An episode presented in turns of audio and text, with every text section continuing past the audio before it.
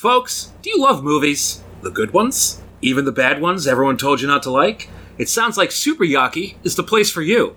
The team at Super Yaki loves movies, so much that they've dedicated every waking moment of their life to bringing you top quality merchandise to showcase your love for them.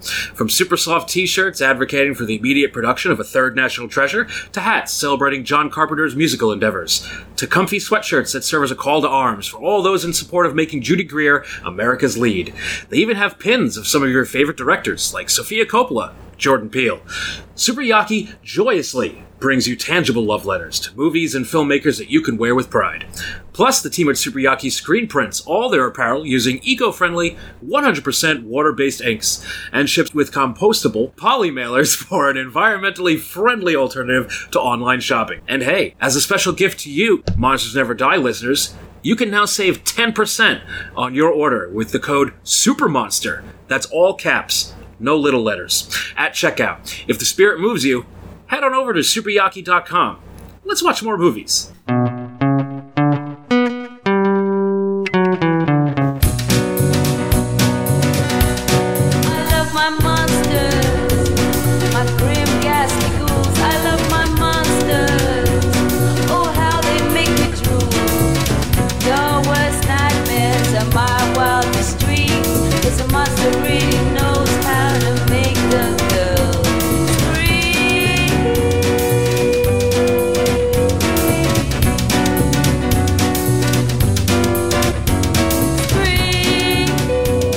Evening, and welcome back to Monsters Never Die, the Talk Film Society podcast where we discuss monster movies as well as their sequels, remakes, and ripoffs. I'm one of your hosts, Matt Curione, and with me as always is. It's me, Jacob DeNoble. Just got back from camping and I'm ready to talk about some little kitties and killers and space and little horny worms and nipple placements and just everything else. I'm excited. We got everything here. That's fun. How are you? I'm doing great. Matt, I, I want to let you know that, um, you know, I'm going to be bringing a slightly new energy to the show today because this is our one year anniversary. This is one year of Monsters Never Die, one Is year the of horror is movies. that the paper anniversary? No, my good friend, that's the machete anniversary. Oh, I think I know where this episode is going. Yes, yes. Space, it's going to Manhattan, it's going to hell. So it's the it's the machete anniversary. Uh, I I didn't get you anything. You didn't. Well, I got you I a machete. you- You got me a machete. I didn't get you anything, but I was walking around the cemetery the other day, and it's weird. They changed all the signs, and instead of mausoleum, it said crypt. So I went into the crypt, and there was this cool looking guy uh, eating a, a a cake, and he said it was an anniversary cake, and he recorded a little something for us. Oh, let's take Yeah, a I- listen. Yeah, I actually have the audio of that. Ah, hello, kiddies. Hello, boils and ghouls. It's your old pal, John Kassir, the voice of the Crypt Keeper. Yes. And today I have a special shout out for my good fiends, Jacob and Matt, and their podcast, Monsters Never Die. Congratulations on your one year anniversary. I hope you get to celebrate. Be careful out there with this coronavirus. Soon we're going to have to talk about Demon Knight and Bordello of Blood, won't we? But be careful what you ask for. You may get it.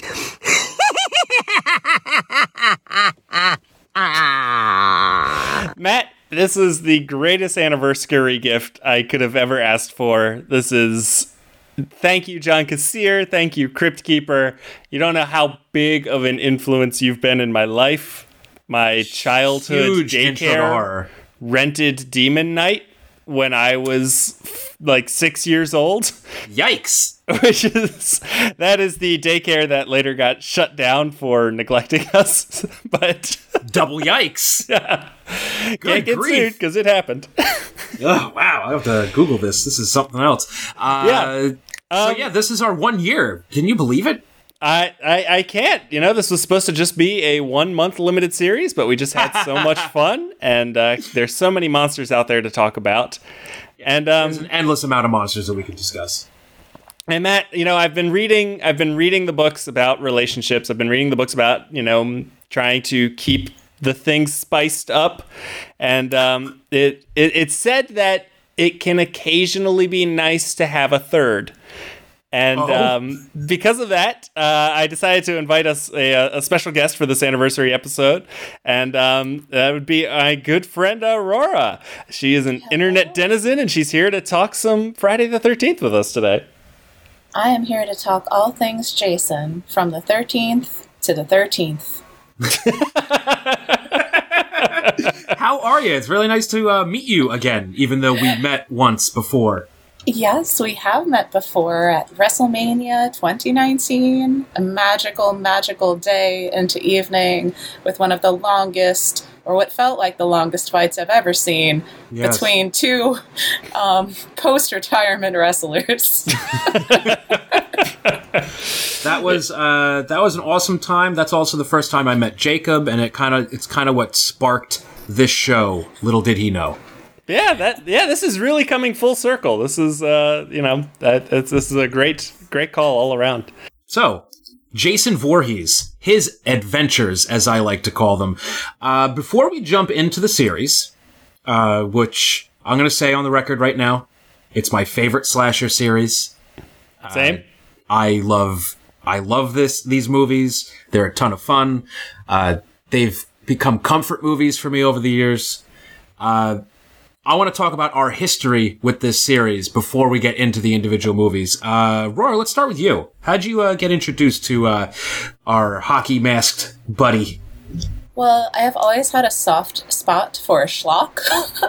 and although I knew Jason lived this whole time, um, I was introduced to the love of the movies through Jacob himself. Uh, I believe it was 2009, where the um, relaunch, remaster, whatever you want to call it, came out with um, a midnight showing. Midnight showing, Jason, bunch of camp kids, all was well with the world.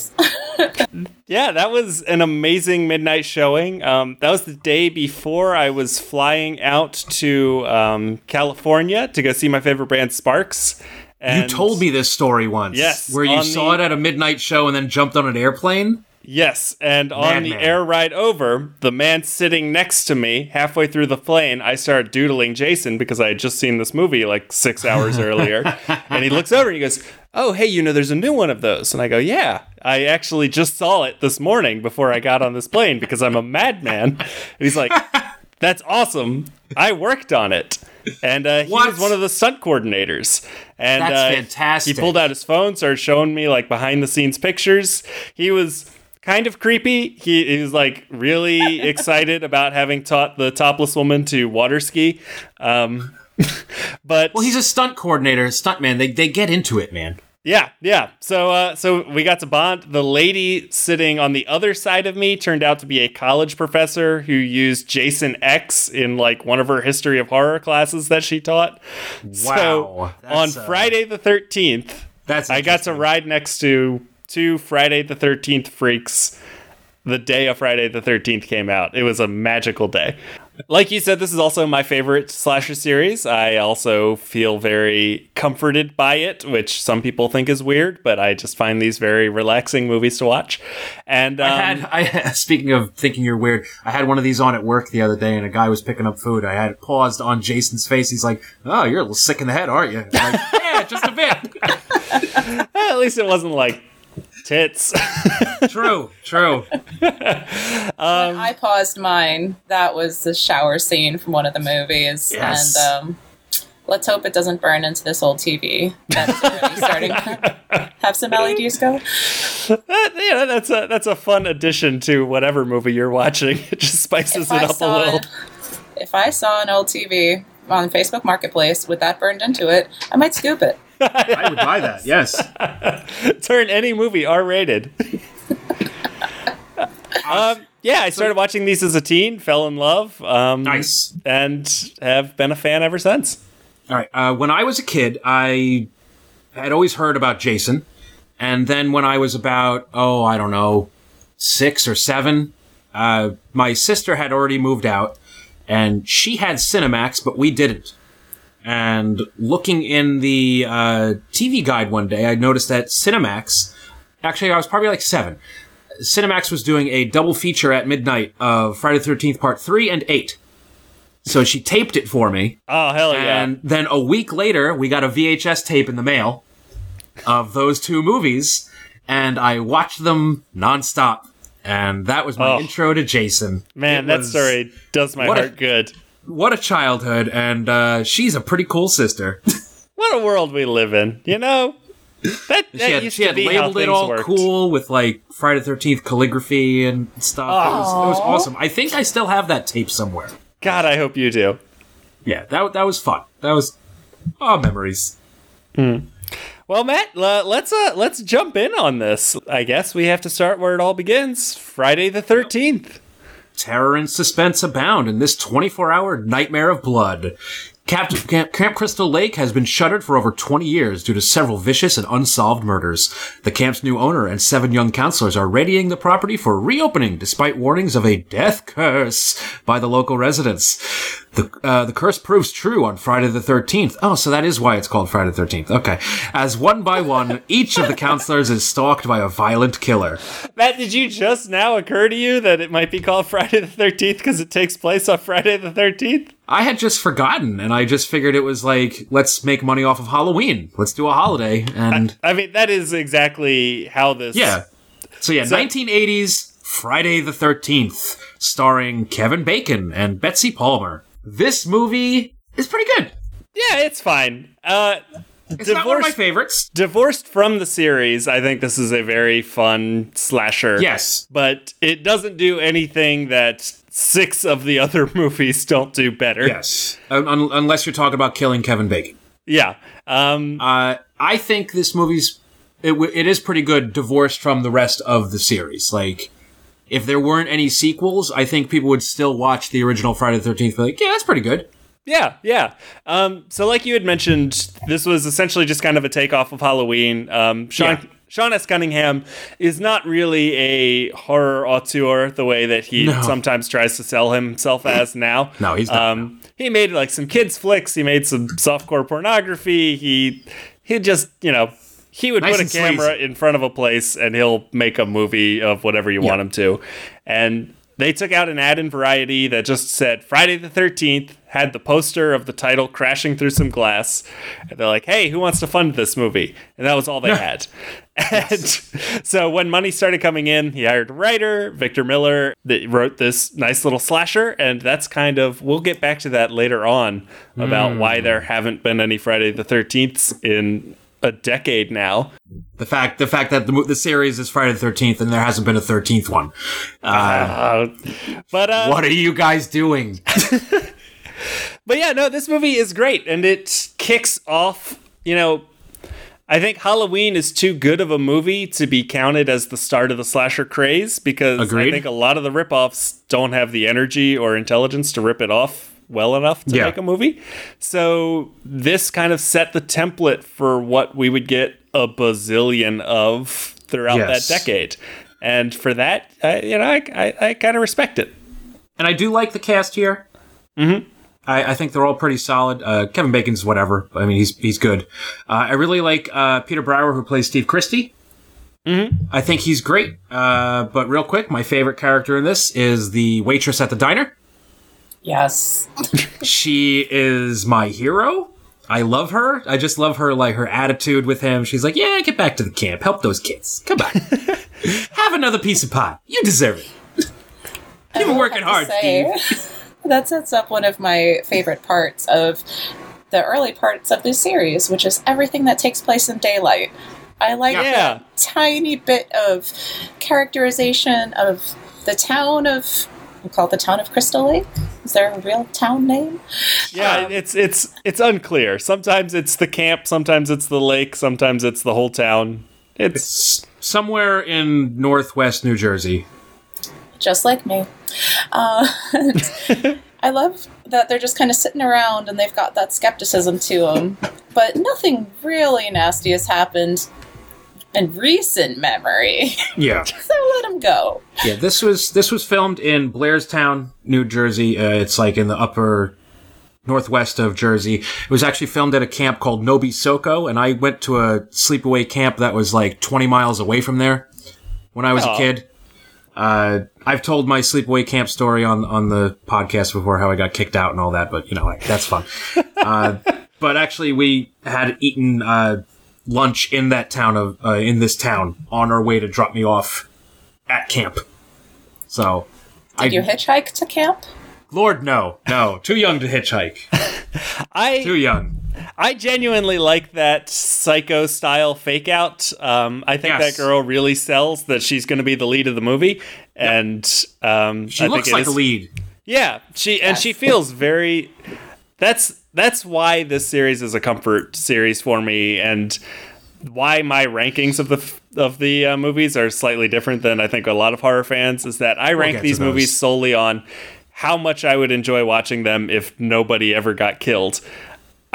I just like teens Interesting. and 20 somethings just having a good time and being cute and fun and weird and they get to be so natural and I love that. And I love that in this movie. This movie really kind of sets that up where it's you get like six people and they're just having a good time and then yeah, they're getting killed, they're getting killed and then it's not until the final third that like the characters even know Shit they're in the a fan. horror movie. And that's fun. Yeah. And that's nice. Real, uh, before we're done with this movie, I do want to talk about Betsy Palmer. I think she's terrific. She is very Uh, good. I think I think it's funny that she like basically shit on this movie forever, then realized, oh, I could make money at conventions if I'm a little little bit nicer to it. Uh, I don't blame her though. oh yeah, I don't blame her either. But uh, she is terrific in this movie. And uh, spoiler, I guess. Yeah, there's no Jason here. Yeah, yeah. I mean, I figure if you're listening to Monsters Never Die, you know that the first movie, the killer is his mom. But We've we've all seen Scream. We Yeah. know the answer to that question. if there, this movie is technically a mystery, but it's the world's worst fucking mystery that only becomes an okay mystery because there are sequels. Yes. Like, only after Jason is actually introduced does this become even remotely an ending that works, I think. Because, like, Betsy Palmer is not introduced until 30 seconds before she reveals herself as the killer. Yeah, she's they're in here for the last ten minutes. Now, you guys mentioned the um, the waitress in town. Why the fuck not put her as a cook in that little restaurant? A She was the cook at the camp. Yeah. just give you know one day of Betsy Palmer, just throw her in the back so that when she shows up at the end, we're like, ah, I, Oh, I that's who it remember her. Okay. what a what an ending! What a twist! Was But instead- rewatch value something that uh, was around in 1980? Um, not really, I guess, um, but uh, you know, I, I think they. Again, like I said, I don't think Cunningham thought about this movie too hard. He was just trying No, to this was a this was a quick. Uh, let's make money. let's rip off Halloween before anyone else does. It so we have to shockingly made fast. a ton of money. The effects are good. The effects are very good. I uh, really like them. They hold up. Honestly, all those gore effects. I think most of the effects in this series really hold up well. Uh, we'll get to some really good ones later. Yeah, But yeah, no, uh, the effects here are good. Uh, I like the moody atmosphere of the camp at night during that rainstorm. I think that's really effective with uh, the classic, you know, the moment from Halloween where Jamie Lee Curtis finds all the corpses. Uh, Yeah. Except here, it's like in overdrive, where you got corpses like falling from trees and shit. it makes so much more sense for Pamela Voorhees to stage the bodies Yes. for people to find them because that's a thing Jason will continue to do throughout the Yes. franchise. Well, he learned from mom. I love that, course. but it never makes any sense. Yeah, it doesn't matter. But He- she's he trying to likes scare mess people. with people. Yeah, he likes to mess with people too. we'll learn that later. He's a he's a playful chap. Yeah. Uh, real quick, I want to talk about Crazy Ralph. Yes. I love Crazy Ralph. My man. I love Crazy Ralph and the fact that they kind of but don't use him as a red herring. Yeah, Yeah, it's like maybe Crazy Ralph is the one killing everyone. No, it's not Crazy Ralph. Crazy Ralph is just this nice guy who's trying to warn the kids. He's just, you know, a little weird about it. That'd be a pretty good ending too, honestly. yeah, yeah, yeah. Uh, no, I like this one. Uh, do we have anything else to say about the original? I mean, Alrighty, th- did we miss any uh, any high points of Friday the Thirteenth no, we, Part One? No, we talked about the waitress. The only thing I can think of is when that young man had the headdress on and the cop pulled up. All I could think was, it's the cultural appropriation police. Yes, Oh, I have one last thing. I got what he deserved. He's an asshole. yep. The rules of strip monopoly make no fucking sense oh, this is the one with strip monopoly. Because they're using money to buy property, but Yes. then landing on places costs you clothes instead of money. How is that game ever going to end? It doesn't. I guess uh, sex probably, but um, That's that's the point of the game. Everyone has to get naked eventually. And I would just like to highlight uh, this is less this movie specific and more just kind of a franchise thing. It becomes very much stated, and horror fans like to talk about how it's like, oh, there's the you know the rule of virginity. The you know you have to be the good girl. If you smoke pot, if you do, if you have sex, that's what gets you killed. And that's Boring. not really a thing in these early movies. No, at least no. thematically. Dramatically, yes, there are people getting killed during sex scenes because sex is when you are at your most vulnerable. And so you can make a good horror scare out of that. But like Adrienne King is smoking weed and Adrienne King is like probably going to mm. fuck Steve at some point.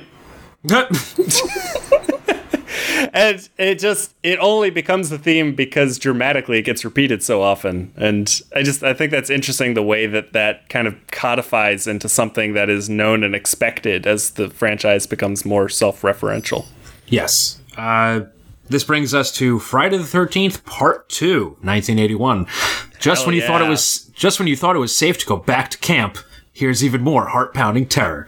Five years after the horrible bloodbath at Camp Crystal Lake, all that remains is the legend of Jason Voorhees and his demented mother, who had murdered seven camp counselors.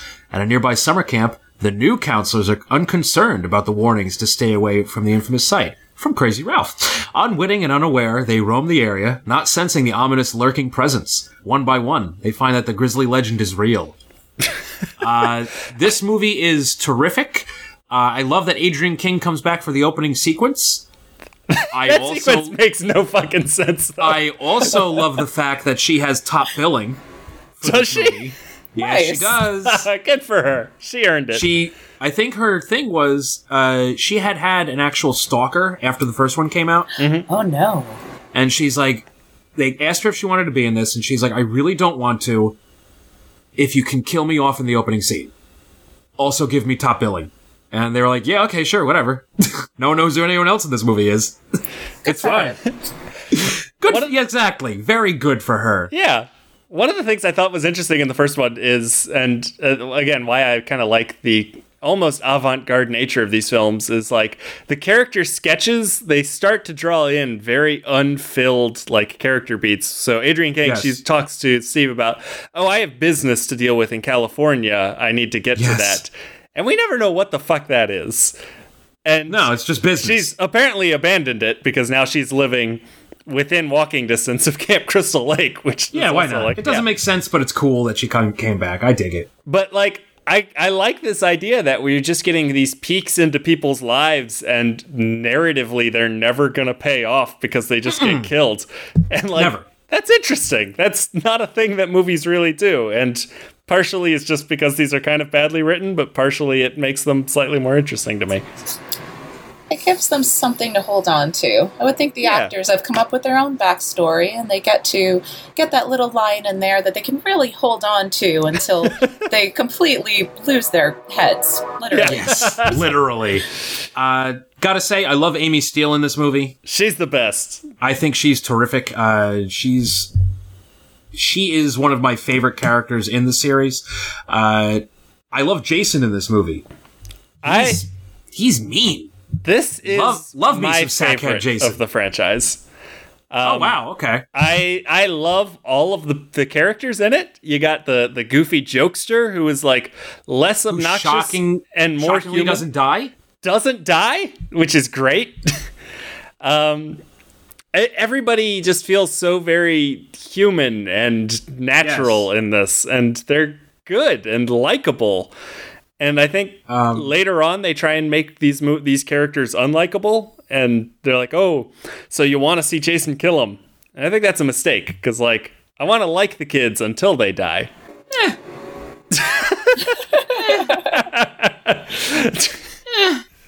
I always hated kids like this when I was a kid. So, All of them. Jason, Jason, have a buffet. Have fun. So Matt's Uh, on Team Jason for most of this. Interesting. Yes, I am. Yes. and Uh, he got I- kicked out of camp. Interesting. I did. uh, I love I love Mark in this. He's uh, the the counselor in a wheelchair. He is the Yeah.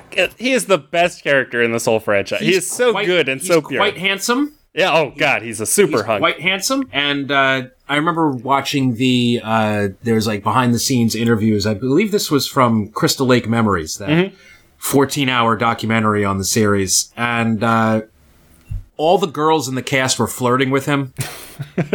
the entire time, mm-hmm. and he just kept basically waving them away, saying, "Honey, I'm gay. Sorry." uh, he was he had no interest in any of these girls that were hitting on him throughout the entire production, and I think that's really fun and cute. yeah. Uh, Sweet. you know what? Uh, w- I stand a legend. Uh, rest in peace, Tom McBride. Uh, you're one of the real ones. I um I love his. that uh, would have been me, Jacob. and you know that that relationship kind of plays out in the film too. There's the uh, the one counselor who is just Yeah. so fucking horny for him, and He's just like, nah. well, no, he's he's into it. But I like the way that that pursuit is treated in this movie. It's very, I Yes. think, again, it's I think different from when the movie starts to turn into more of a parody of itself, where it's like, this is just a this is a woman who knows she wants to fuck this guy. And Yes. she's gonna pursue it in a cute and sweet and wholesome way, and uh, you want to see them have sex just because you know they both like each other a lot, Yes. not because you're horny f- to see them do it. And that's nice. I love that. And also, at one point, she perfumes her vagina. She does perfume it, right? Yeah, Yeah. Uh, I gotta say, I do like his death. I think it's phenomenally gruesome. It's really mean spirited. And it's a nice callback to the original uh, Texas Chainsaw Massacre, where you're like, they're not gonna kill the guy in a wheelchair. They're not gonna do that. And then, bye, Franklin. See ya. It's so You're done. really, Good for them. it was Good a real Steve step Miner. for equality. yeah. The the annoying jokester gets away scot free, but the nicest man in the world gets the machete to the face and rolls down a in bunch the of stairs. face and rolls down. Uh, I, real quick, let's talk about the director of this one, Steve Miner. Hell yeah, I really, I, I like him. Uh, overall, I'm a fan of his work. yeah. He Uh, I like this. Uh, he also made Warlock, which rules. Have you seen Warlock? I have not seen Warlock. Okay, it's Terminator with a warlock, basically, like a time traveling warlock. Excuse me? It's fantastic. Uh, it's really, really cool. It's him. It's uh, Richard E. Grant is like the uh, Kyle Reese character coming to, into the future to stop uh, Julian Sands, the Warlock. Uh, Mary Woronov's in it. It's fucking wonderful. Uh, he also directed H2O, which, with the exception of that embarrassing Michael Myers mask, is a pretty good movie. Yeah, yeah. This guy, he made two of the best Friday the 13th. He made one of the best Halloweens. What's not to like? He's pretty darn good. I like him.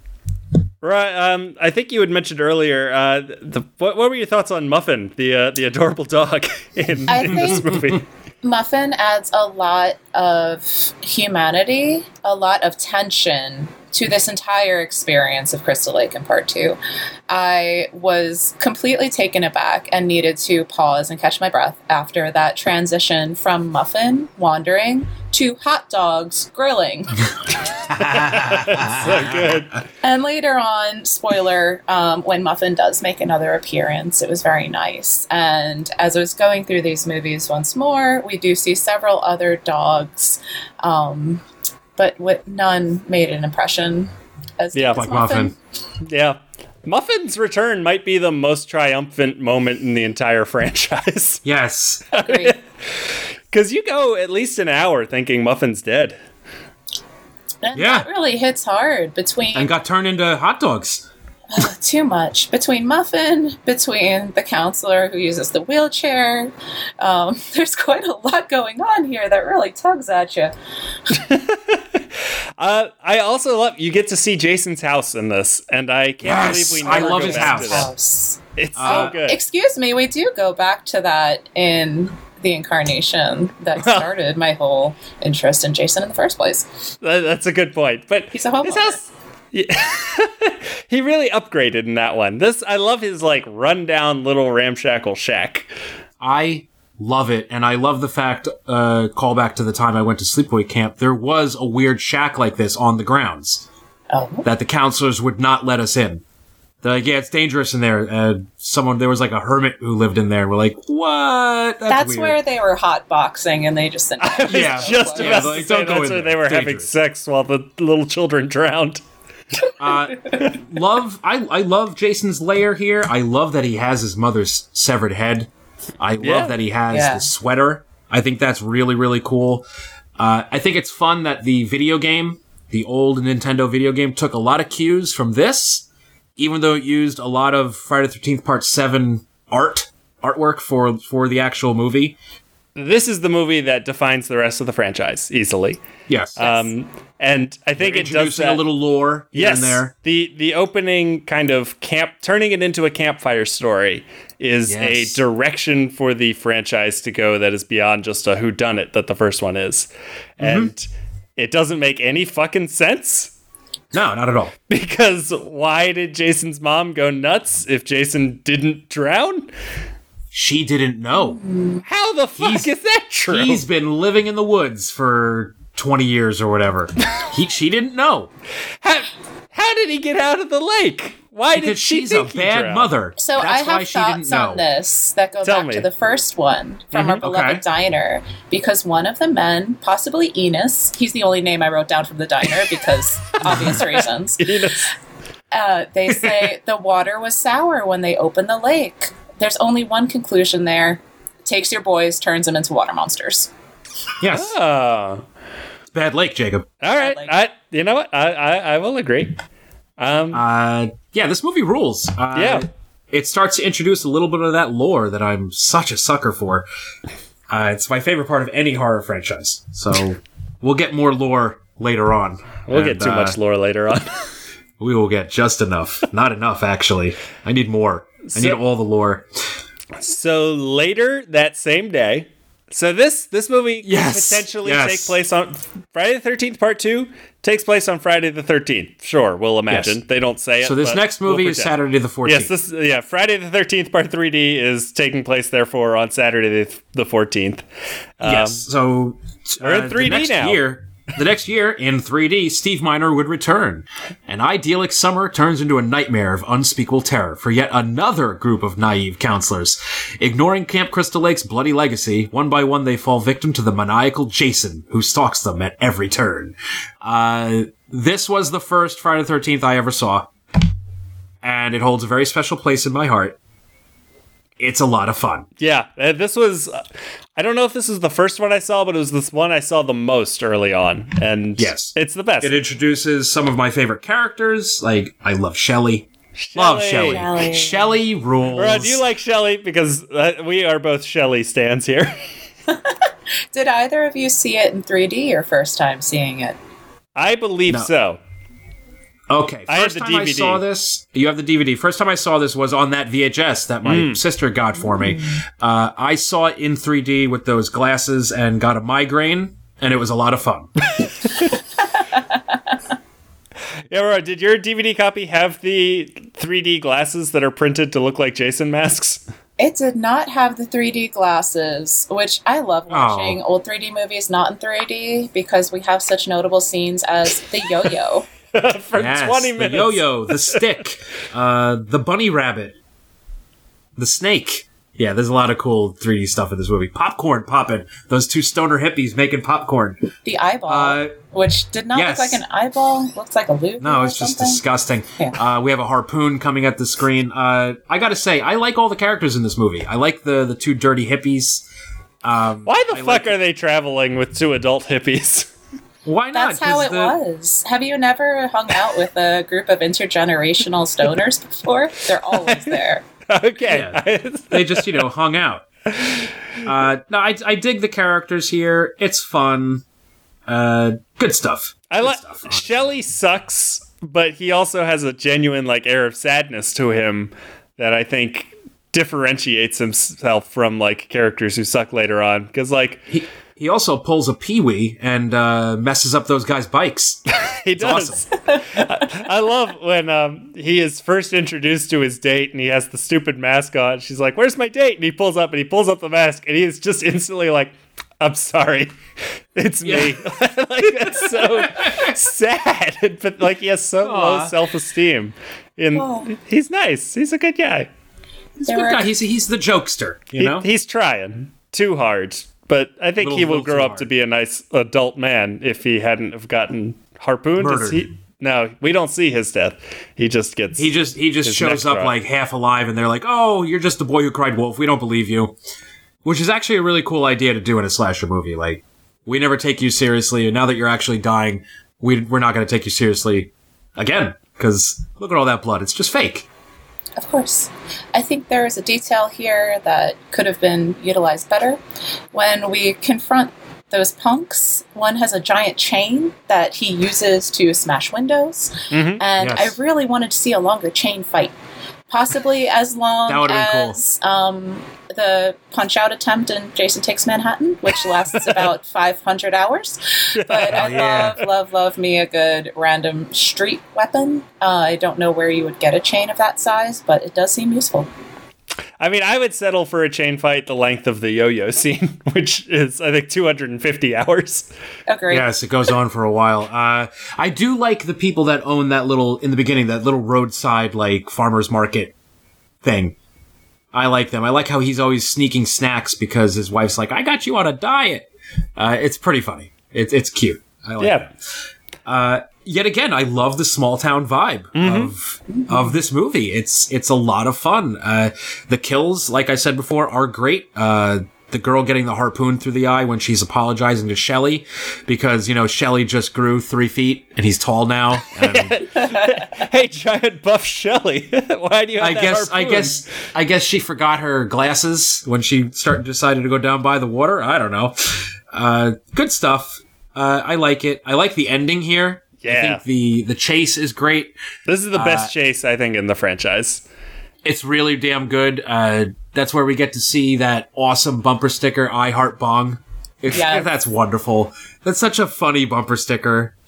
Uh, I mean, it's not a bumper sticker that I would have on my vehicle, but if I saw it, I would tell the person to roll down their lindo- window and just go, "Heh, that's funny." I, I I love the uh, the chase in this because I love this human Jason. I love Ah, that creepy. you can knock a book sh- like he gets frustrated and mad. and Yes, he gets angry. I I like that about Jason. He he reminds me of my favorite characters, Godzilla and Frankenstein, where Yeah. he is territorial and he thinks in a straight line and if anything interrupts that line, he just gets mad about it. And I love that. It, it I feel for him. I don't want him I to like kill him her. getting mad. Yeah. I think you hit on a really human side of Jason that I like to see, and we'll can speak to it in the next part and several parts. But when they get his attention with things that he remembers, like his mother, you see possibly a breakthrough moment. And then somebody slams him in the head. Yeah. Maybe, just Yeah. maybe, we could see some of those moments through. Maybe he just wants to go back to his home renovating. There are so Yeah, many maybe if you unexplored just tried to talk to the guy, Mm-hmm. Guys, I think we've just at least written in these early movies. I think we've just written Friday the 13th, part 13. We bring Ginny back from part two. She's a psychiatrist now that she's all grown up. And it's just So a drama Got it. of just like really trying to break through to Jason, you know? if you can't kill him, why not reform him? My dinner with Jason. It's all, the whole movie is a single conversation. I'm down. Let's do this. Like Let's- the Arsenio let's- let's Hall them. interview. Yeah. Jason Voorhees. I'm in. Um, okay. So this was so that movie to- rules. Part three was supposed to be the final movie. They wanted it to be a trilogy, which is fucking Except insane they just if you watch except it. they just kept making money. Hand over fist. So then You- they tried you to. can't you can't do it. You can't stop a series when you're making money. Yeah. Sorry. That's not how Hollywood works. So that, but then they tried to end it a second time and really wanted to make sure we knew they were ending with Friday the Thirteenth Yes. Part Four, the final chapter. the final chapter. This is one of the many times they tried to, you know, kill this series and didn't succeed. The body count continues to mount in this vivid thriller. Thriller? Okay, sure. The fourth and final question mark story in the widely successful Friday the 13th series. Uh, yes. This movie, uh, I actually have it on my TV right now. Uh, it owns Yeah, this movie's great. uh, Je- uh, Joseph Zito knows what he's doing. Uh, it, listeners know him as the director of The Prowler, which was actually shot about an hour away from my house. Uh, God, this movie's good. It has such a good cast. Uh, Jacob, talk about it real quick because I'm flustered. I love I love this movie so much. This movie's great. It has a really strong and powerful visual style. I think Zito brings a powerful energy to the movie. Um, I think there are too many characters. I I agree. I remember the the twins are notable because they're twins. Crispin Glover and his friend are memorable, and then there's Corey Feldman, and then I I kind of lose track after that point. I I There's a whole bunch of characters. yeah. There's the Uh, baseball cap guy who I don't really give a shit about. There's the there's the lady who's really trying hard to lose her virginity, and she loses her virginity while standing in a shower, which has got to be like a bad first time for a lady. I I. I can't. I don't think it's that. a good first time for anyone. Yeah, it's it's uncomfortable. No one wants that. Yeah, you gotta you gotta really know what you're doing and know your partner well if you're gonna be trying that. Um, yeah, does anything scream 80s more than having Corey Feldman as one of your main characters? Nope. I love Corey Feldman. He's great. Love him. He is terrific in this. Uh, love him. I love Crispin Glover. I love Crispin Glover's dancing. I love Crispin Glover's corkscrew. Uh, I love that he's such a dead fuck. Uh, I love the computer. Yeah, the because the computer told him. because there's no computer, man. I love it. Uh, I okay MVP of you know possible MVP of this entire series is Bonnie Hellman as the hitchhiker, Oh yeah, One she's gets- great. the one with the banana. The banana, The banana, another unsung yes. hero of this franchise. I love her with her hitchhiking sign where she says where she wants to go, and then when they they yell at her, she just flips it around and says "fuck you." Genius. So prepared. Such such a great little side character. Uh, good for her. She's awesome. She's she's had a long career. She's still making movies and doing TV shows. So Oh, good for her. She's awesome. There's some lovely little side quips in there, sign in there. I have a couple of quotables. Um, one of my favorites Oh. is I don't know anybody new. Well, sex is a great way to meet them. And Uh, uh, I also have a note that showering without getting your hair or makeup wet is definitely a first year relationship thing or a movie thing. Skill. Skills. Oh, that's good. Oh, and just this the, does have. yeah. Oh, go on. Oh, I was just going to say the addition of um, living children characters is a Which is an cool, yeah. interesting direction. Even though the interesting part of it seems to be their plans and not their um, execution of these next what they're gonna do. Yeah. Uh, I do. I like uh, the character of Rob in this. The guy who's you know searching for his sister. Yeah, he's Uh, see, he's, one another the- one I forget about. he just shows uh, up like he's halfway- really cool. I like the fact that he's looking for his sister, who is clearly a victim of Jason. yeah. and you yeah, you're not finding her. Uh, he has my favorite line in the entire movie, which is "Help! He's killing me! He's killing me! Ah ah! I'm being stabbed!" uh, top tier dialogue from him in this movie when he's being murdered in the basement. Uh, I crack up every time. I think it's fucking wonderful. Uh, good for Rob It's truly that's a that's a horrific death because like because he's narrating it. yeah, like what I love about the Friday the Thirteenth deaths and why they don't really like bother me get under my skin is they're always so fast. You're just alive Yeah. and awake and you're doing your thing, and then the next thing you know, you don't even know Jason's there. You just know that your head's Exactly. cut off, and that's great. you're that's done. that's how I want to go. Your Dunyan rings. It's over.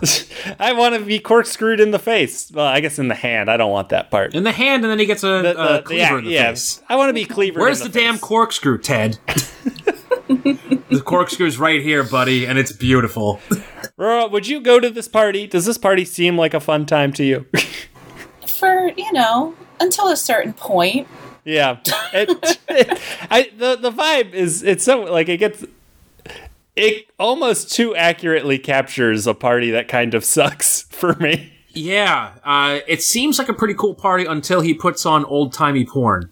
Yeah. Yeah. Uh, and then it gets weird, and I'm like, who invited this kid? Stop. That's when you know Uh, you've been at the party too long and you've seen Yes. everything.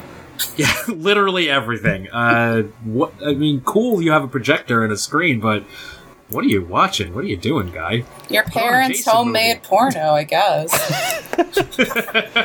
Put on a scary movie. What are you guys doing? Watching weird shit like this. Uh, I love that Corey Feldman's character is obsessed with. Uh, he plays video games. I feel seen. Uh, he's also he also makes his own masks, which is really cool. He's like he's basically playing a, a baby Tom Savini. yes. who did all who did all the mo- the uh, death effects for this movie, and they're fantastic. Yeah. Uh, can we talk about Jason's death here it's the best. and how and how mean and brutal it is? Oh, Tommy. Ah, That's not going to do very well for you later. That's some Oof. child rage there. And that's the rage of a child who knows everything, who knows how to fix a car, who has been so embedded in knowledge that there is some um, antisocial rage there that comes out in the end. oh yeah, Well, he's That's also so like he's so horny frustrated too because he's like watching teens fuck it's just like jumping up and down on his bed because he doesn't It's have an so outlet fucking for that. funny. Like, he doesn't so know how funny. to masturbate yet so he just has to like He's- jump he's like he's like peeping through the window, and he sees them start going at it, and he's like, aha! he, just, he just like does like a like a sideways flip on his bed. yeah it's kind of cute actually. yeah no i mean i don't know i think we've all been there where you you're interested in sex but if sex were to happen near you you wouldn't know what the fuck it was yeah. You would have no you have no idea what the hell's going on. You're like, oh, what? Ew. This stop. is the first of many Ta Tommy Jarvis is a killer now moments. Which I Kinda, yeah. in Yeah. a, in a way, and I have a couple of notes on along the way. But I also love that um, I've never seen a grown man go up into a boy's bedroom and the grown man is scared away. yes. so that was a nice role reversal Yeah. from Tommy. Uh, the final chapter subverts your expectations, Roar. It's, we uh, know that that is something is the best way to write a story. There are countless examples. Y- Yes. you know what else subverts your expectations? Oh. Friday the 13th, The New Beginning. Uh, yes. If Jason still haunts you, you're not alone. Uh, someone is slashing people just like Jason Voorhees. Could it be that the notorious madman has returned from the grave? Tommy Jarvis has been transferred to a secluded halfway house. Now, whoever is murdering residents in town has moved to the institution, where no one is safe from being sliced and diced. Uh, this is a movie that gets a lot of hate in fan circles. Uh, a long time ago, I was one of those people. I'm still not totally on board with it. Nowadays, I really love it because it's very mean spirited. Uh, the kills are great, and it's got some very fun side characters. I fucking love this movie. I enjoyed so much of this movie when I realized they were at a halfway house with a cast of characters that each has their own little flaw. And also when I saw Vic chopping wood, he's chopping it in an unproductive way. He's not No, he's just they just let it here. Have an axe, buddy. Have He's fun. just chopping, and I bet if they just let him chop, he'd be chopping to this day and not chopping people. yeah, um I I genuinely don't understand why people don't like this movie. It's I think it's genuinely the funniest of the because, franchise. Spoiler: It's fake Jason. Who gives a shit? I like that. No Like- one likes. No one likes facing. Why? You don't know until Jason. like the last three seconds, and he acts like Jason know- the whole rest of the You movie. You know because he has he has blue marks on his mask. I That's love how you that know blue he's fake mask. Jason. That blue mask is It's all right. fucking swank as hell. It's all right. Uh, the kills in this are fantastic. Yeah. There, it I has the most kills like of the the- franchise. Yes, At least I until like the, Jason X. Um, I like the hedge clippers to the face. I think that's fantastic. I like the the belt around the head. Yeah. Uh, I like uh, the first kill that's not even by Jason. I like seeing Joey get murdered. yeah. Uh, especially uh, if you Google that actor, uh, he had what he got what was coming to him. And A role on The uh, Sopranos. no, he's dead now. And uh, rest in hell, you sack of shit. oh no, I have some awfulness to look up after this. yeah, it's not great. let's let's just say he was somewhat involved in the star with our of our last film. Yeah. Oh. Um the mis- Yeah. the mystery in this one is I think better than the first because you have actual possible Oh, red herrings and Yep. we meet Roy the ambulance driver early on. Right. Roy, I love Roy. Roy. Roy rules. fucking Like- Roy. And I love Roy play. I gotta give it to that actor. He plays that role so well because they introduced the shitty ambulance driver to Yes, give the him asshole. a reason to be weird. But when you watch it a second time, you're like, oh, Roy's not just pissed that this guy's being an asshole. He's pissed because he just he's noticed his son is hacked to death. Spoilers. Spoilers. Spoilers. Who gives a shit? yeah, no one really cares. Um, uh, can we get to my uh, second favorite characters in the entire franchise? yes, I think they're also mine. Yep, love them hillbillies. Oh, they're so fucking good. I have a quotable. So, yeah, give us a quotable. dildo, eat your fucking slop. yes, yes. Oh my god, I love it. Uh, I love them so much. They are insane. They are over the top. I I love her. I uh, the son I can do without, but I love her. She is so genuinely funny. Oh, she's just going for it Yeah. the whole time, and I love that. Like in the mid- in Northwest New Jersey, there's like these like fucking hillbillies. Oh, and It's we know for sure that there are. Oh, they exist. They're very real. I'm actually kind of surprised this didn't take place in the Pine Barrens, but uh, there you have it. Uh, Piney Power, I guess. Anyone down there listens if they have internet. Um, For the locals. but yeah, no. Uh, I like the side characters in this movie. I love them. I love the secretly gay greasers. Yeah, they're so good.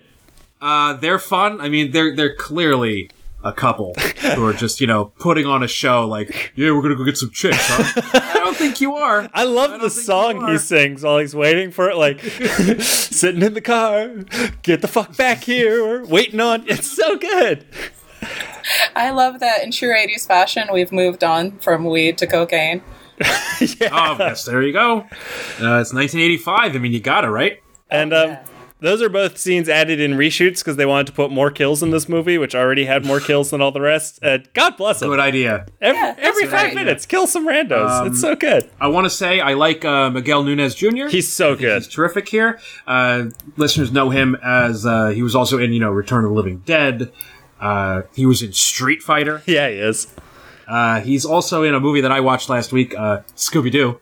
Uh, Nice. Really, really fun in that one too. Love him in this movie. He's a lot of fun. Hey, He's good. Yeah, and his death is conceptually very terrifying to be in a porta Yes. potty where giant spirits coming through and you don't know where it's coming Yes, from. it's uh, some scary stuff. Uh, if listeners want to check out more of him, watch the documentary Horror Noir on Shudder. It's all about. Uh, it goes down the history of uh, black horror films, and he's got a really cool uh, interview segment like throughout the entire thing. Really smart guy. Love him. I can I can I let loose a hot take? I think you have been the whole episode. Well, here's my uh, new hot take. Reggie the Reckless is a better child character than Tommy Jarvis. Yes.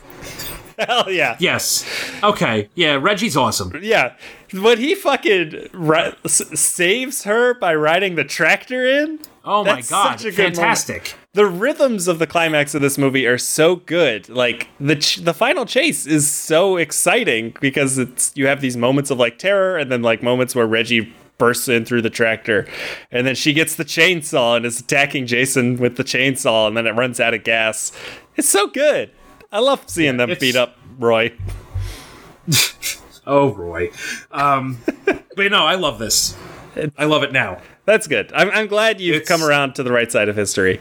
Definitely not my favorite, but it's a hell of a lot of fun, and it's got a lot of kills, which is, you know, I like seeing these shits die. It's, you I- know, I do think the reveal doesn't entirely work because it's raining and dark, and Roy is kind of hard to recognize because you haven't seen him since the beginning of the movie, that's fair. and it's not really clear. Yeah. Did, did, could you follow that, Rora? I understood at the end, obviously, that he's Joey's father, but I remember the um, camp counselor surrogate saying that, oh, his father took off somewhere. So I was like, wait a minute, have we even seen this guy before? Did he just show up? Was he just waiting for a reason? Eh, I don't know. Maybe he was, you know, giving chocolate to Joey on the side or something. um, I guess this uh, this brings us to a little bit more Tommy Jarvis. Uh, Oh, yes. Jason Lives, Friday the 13th, Part 6. Where things Uh, get spooky or All right, here I here we go. My favorite in the franchise, my second favorite slasher movie of all time. I love Jason Lives, and it, this is one that I didn't see until DVD. I never rented this one when I was a kid. For some reason, I rented all the others, and I was missing out on the fun of Jason Lives. I love this thing. I think Tom McLoughlin did a really good job directing it. I think he brings a really smart sense of humor. Uh, we get uh, my favorite Tommy Jarvis. We get Thom Mathews playing him. Uh, he was also in Return of the Living Dead.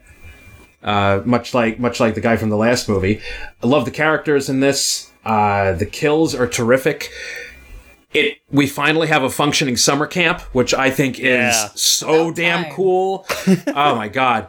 Uh, it this movie's fantastic. I have so much fun with this. It's such the great a great mix of like tone and like and scares and it's just its heart's in the right place. Uh, it's basically it's Jason in full on Universal Monsters mode, and I can't get enough of it. Uh, this is the one that I've seen the most out of this franchise. I think It's- it's, the one I would revisit the most out of these for pure like watch it on its own. I don't mm-hmm. need to follow it's the fun. Tommy trilogy too much Yeah. to enjoy this one. It's easily the one that feels the most like an actual movie that people would see and make. Yeah. Like the rest Well, of love them, I, I kind of think of as Friday the 13th movies. And this one is, I think, an actual movie, This one's just Jason Lives. which is actually why uh. I don't like it as much. but That's insane to Oh, me. I like it a lot. Okay. Well, because if I'm watching a Friday the 13th, I'm watching for a very particular experience. And this one is too much of an actual movie to give that to me. I kind of I I like the I don't want to say crumminess, but the the the shagginess of the other ones, the ones that you know. Communists. Yeah, the first five, like I said, they just kind of throw a bunch of characters at the wall, and you just like follow them, and then they slowly winnow down, and then you get a little chase scene. And I love that. I love just peeking into these people's lives and seeing that. And this is very much a narrative. This is Tommy Jarvis Very much wants narrative. to kill Tommy Jason, Jarvis, and and he attempts it, yeah. and then Jason comes back like James Bond. I will say the opening of this cool. movie is probably the best scene in the whole fucking franchise. Yeah, Yeah. it's it's gruesome. Uh, he gets brought back like Frankenstein. Nobody has fucked Oh up worse than Tommy Jarvis fucks up at the beginning of this movie. Oh, and he's like, for the rest of his life, he's trying to atone for this. He's like, I did this. God damn it. like, I need to make sure Jason's dead because Jason is fucking dead as a doornail. He is. Oh, He's been a corpse for years. Yep, and no one, Since no one cares. Final chapter. Remember, remember Tommy? You murdered him. Yeah, but this motherfucker stabs him with a metal pole at the exact instant lightning strikes it and brings him to life. And that's And, great. I love uh, that. He ri- and he rips out uh, the guy's heart. What's his name?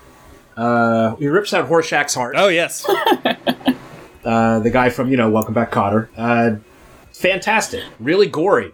Really, really gory. That that heart pumping in the wind. Uh, really good stuff. Uh, he tries to set him on fire, but it starts raining, so the matches don't work. Uh, Tommy gets away eventually, and then, like I said before, you know, get you get that really cool the the James Bond intro for uh, Jason, where he walks across the screen and slashes at it. That's an, a, a fantastic touch for this movie. And then we are at uh, you know uh, what's it called? Forest Green, Camp Forest Green. yeah, sure. Yeah, they renamed the town from Crystal Lake, you know, because they didn't want people going there and like you know trying to find corpses or Jason or whatever. Uh, we get the the chief of police uh, and his daughter, who's one of the counselors. She's we great. I love Dep- her. Love Yeah, her. works. She's fantastic. Uh, we get the really uh, the the dumbass deputy with his laser sight. Uh, wherever the red dot goes, you bang. Uh, a lot of cool deaths happen on the way to the camp. Uh, we have uh, Tony Goldwyn from Scandal. Uh, he was the president on Scandal, the long-running Oh, television show. Love to hate that president. Uh, he's the worst, and uh, he gets killed pretty brutally here. Uh, him and his girlfriend driving through the woods to uh, in a in a Volkswagen Bug, and she tries to give him Cash. her credit card, Yeah. C- cash and credit cards, and you know don't leave home without it. Uh, that's a great kill. But can we talk about the operating summer camp and how fun that is? Yeah, I love those kids. The kids are my favorite part. Ah, they're great. I love that they finally get to camp. Yeah. All these years, camp has been delayed. Those who would have been children are probably now junior counselors. They deserve Yes. at least a little bit of summer fun before it all comes crashing down. I I love kids getting scared. yeah. I wish there were more counselors. I think that's really my biggest beef with this movie. There's Okay. only four counselors, and like, it's just too intimate for me. Yeah, well, you don't have a lot of money for a big camp. It's a murder ground. Well, I know. I just I want to see more teens or twenty somethings having fun. Uh, I love the the dick the dick bag who like tries to teach them about like Native American rock formations. uh, he's completely stupid, and I love him. He's like the ultimate big dumb. Yeah. He- big old himbo energy from him. I love his sex And, scene uh, in the Winnebago. The song's only twenty five minutes long. What? Era, I feel like this is one of the more quotable ones. Do you have some good quotables for us? This is the one I do not, unfortunately. Ah. I was too busy enjoying all the bloodiness to write things. uh, I got some. Uh, the uh, the the gravedigger. He's so good. I love the grave digger. Uh, did he just? Uh, they do a great jump cut here where he looks at the he he breaks the fourth wall in this movie, and uh, I kind of love it. uh, twice. One where he looks at the camera and says, "Some folks got a sick idea of entertainment." yep. I think that's pretty good. And then uh, the other one says, uh, "What do they think I am? A fart head?" And then they cut to a bunch of kids going, "Yeah." That's I love that that transition is edited so well too because the yeah comes in before the visual does. So like for like yes. a frame or two, you get him and children screaming yeah at him. It's a that is a very well edited piece. I think Tom McLoughlin again. It's I think fun. he did the best directing of the entire series. yeah, he's he's pretty damn good. Uh, I kind like I said before, love Tommy Jarvis here. I think he's terrific. I like he's just trying to make amends. Uh, this movie has everything. It has a car chase, which is pretty damn fun. Alice It Cooper. has, ah, God, it has that awesome Alice Cooper song. Yes. Um, it has uh, what's the song called? The Teenage Frankenstein. Uh, no, so he has Man Behind the Mask Okay, is the Jason All right, but theme, and then there's a second track that he also recorded. The, the other one is Teenage Frankenstein. Oh, is it? Frankenstein. I think that's what happened. That's during the RV kill, which is also awesome, where the girl gets her face pushed through Yeah. the uh, metal wall of the RV, and then her friend gets, you know, the himbo gets a knife in the head, and then it, the RV crashes, and it's a great stunt. And then you have that iconic shot of uh, Jason on top of the burning RV. Let's put Jason in the RV, take him cross country. Please don't don't get me started. A traveling so many Jason cool ideas is for that. all I've ever wanted to see. And where did he travel? Space. to the lake. he went to the lake. He went to Manhattan soon. Yeah, we're, we're, we're, we're jumping ahead just a little bit. He uh, he has one more lake adventure before he he leaves Yes, home. uh, he go he goes. Uh, the ending of this movie is really cool. I like the ending on the boat. I think Jason's death is really brutal. I like the propeller to the face. That's a lot of fun. yeah, It'll get Uh, you. I think it's out in Wisconsin where there's like a Jason statue under in a lake somewhere. Oh, yeah. Have you read about this? have you ever seen that one? Yeah, some Oh, Lake House? No, there's a missed what you said. good movie. there's a uh, Jason statue under the water in a lake out in Wisconsin. You say? It's either Wisconsin or Minnesota. Some guy like dropped it down there to make it look like Jason at the end of this movie. I mean, So Minnesota swimming in that lake. the land of thousand Yeah. lakes. It wouldn't surprise me if one had a Jason in that. A stone Jason, even better. But yeah, I dig this movie a lot. It's It's good. Uh, not just my favorite in the series; it's just one of my favorite movies. Like I love Jason Lives. It's so much fun. How does it compare to New Blood in your? I don't want to get to rankings, but Oh, we'll get there. I, we'll get there. Later. I love New Blood. I uh, people give this one a bad rap too. I think this movie's fucking awesome. All right, for years I did not like this one. Interesting. But let let's let's get into what this one's about. Ever since homicidal maniac Jason Voorhees got trapped in chains at the bottom of Crystal Lake, the nearby summer camp has operated without a hitch, without a murder. But one of this season's happy campers has brought along a deadly secret. Tina Shepard can see the future and levitate objects. Her doctor, Terry Kaiser from Weekend at Bernie's, knows just how dangerous telekinesis can be, but he's out to exploit her and not help her. And now it's too late. Tina has unchained Jason from the murky depths. Uh, this movie is dumb as hell, and I kind of give it a lot of credit for that. uh, it's it's Carrie versus Jason, and sure, why the hell not? Yeah. why wouldn't you do that? I think that yeah, that's it's a really like dumb concept, but good for them. Good for them for actually like going wild. Speaking of dumb, the film's working title was apparently Birthday Bash, which I think would be a lovely title for any kind of slasher movie. I I would like to watch Friday the Thirteenth, Jason's Birthday Bash. Like that's a Yes, that's a great title. That's a big old crossover uh, movie where you know all the killers jump up and they just want to you know give him a happy birthday. Yeah. Um, so yeah, we're we are back to kind of the concept from the earlier films where it's just a bunch of teens renting a house out in the woods and Yep. happen to come across Jason. They're throwing a surprise party for someone who gets killed by Jason, which is pretty good. That's surprising to them. yeah, they give you like, where is this fucking guy? yeah. Where'd he go? Um, Uh. I this is I think we are starting to enter where the characters are maybe a little less actually human and a little more just stereotypes. But um I I kind of like yeah, they're they're just bodies at this I, point. I I love the bitch. She's great. Yeah, she's she's wonderful. Uh, the nerd girl's awesome, and the nerdy sci-fi guy, he with the mullet, he's great. oh my god, Love a that guy, mullet. Jesus. Yeah, no, I I I I like all of the characters in this again. I think they're fun to watch, just hanging out and having a party. And this is our first Kane Hodder Jason, and I think Jason might be at his coolest here. I, I love Jason in this movie. I really like him. I like his uh, let's use uh, everything in the the garden tool shed Yeah, yeah. uh, to murder people. Like he uses a weed whacker in this. It's it's pretty fantastic. Uh, I want to give a lot of credit to John Carl Buechler, uh, the director of this. Uh, again, rest in peace.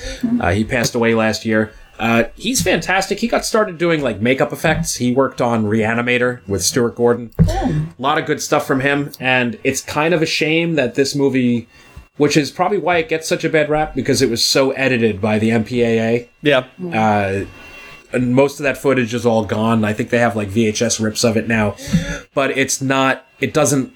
The kills are very abrupt. They're not as brutal as you know that he would want it to be. I mean, the dude did the makeup on Reanimator. You you know that this is this was going to be gory as hell, but the kills are still fun Yeah. because of all the different implements that he uses, and plus it's a prequel to Weekend at Bernie's. How can I not get a kick out of this? I I do think this would be probably benefit the most from restoring the effects work. I think this would Yes. genuinely be one of the best in the series if it had that in. But like mm-hmm. for me, the makeup effects are slightly less important than the concept of the kill. Like Yes. I am more into what is happening than necessarily seeing it happen. So Jason using a giant like weed whacking thing to slice a guy open. That's Fantastic. I, I don't need to see it go into him. That's just great. I love that. Yeah, it's good time. Uh, the guy getting the little party horn like jammed in. The guy just getting Oh his head God. just crushed, just top to bottom like Brutal. hamburger style. brutal, brutal. Uh, I would have loved to see more of Tina and her powers, or even just like Yes. this expanded universe of, I don't know, Tina and friends, Avengers that really could trap Jason for more than like a year or two, like the others seem to. yeah, Tina. Tina fucking rules. I she is actually Love Tina. She is a whole fleshed out character in a way that me- most of the characters aren't in this movie. which is rare for the series. Yeah. and um, she's got cool powers. Somebody needs to tell her that it's perfectly fine that she murked her abusive dad. Like, Yes. Yeah, like fuck that guy. um, Awful. so her, he, her dad, uh, um, just to skip to the end a little bit, he comes back to pull Jason into the water, and it's very stupid looking because they had made zombie makeup for him, but one of the producers Yeah. of the movie made them change it. And Sometimes producers have they know everything, and most times they have no idea what the fuck they're doing. On the uh, Crystal Lake Memories uh, doc, they talk a lot about this particular producer and how she didn't particularly care for horror movies and was also just like, if they ever did anything she didn't like, she would just try and like make decisions just to like spite people because of that. And this seems to be one of them. Oh, And, Cool. uh, so I think that's another like. The climax of this movie is so fucking cool, though. Like, the rest It of the is. movie I is like fine. the whole It's- fight in the house. Yeah, like- the whole fight in the house is fantastic with Jason losing his mask and Ah. that gruesome face he has. I like you said before. I do like Jason in this movie. I like his look. I like how his mask is partly eaten away. Yeah. I think that's cool. I think uh, this is probably uh, the best Kane Hodder was as Jason, He said without a doubt. he's gooey. He's he, he's fucking gross in this movie, and he's only going to get more gooey as we move on. And they drop a house on him. Yeah, they do. Like a witch. They wicked witch him. It's pretty awesome. but yeah, and then um, I, I think this is more of a stunt movie than a makeup effects movie. And I think it's fine for that, and I think that's Yes. that's a perfectly valid I can dig it. transition to make.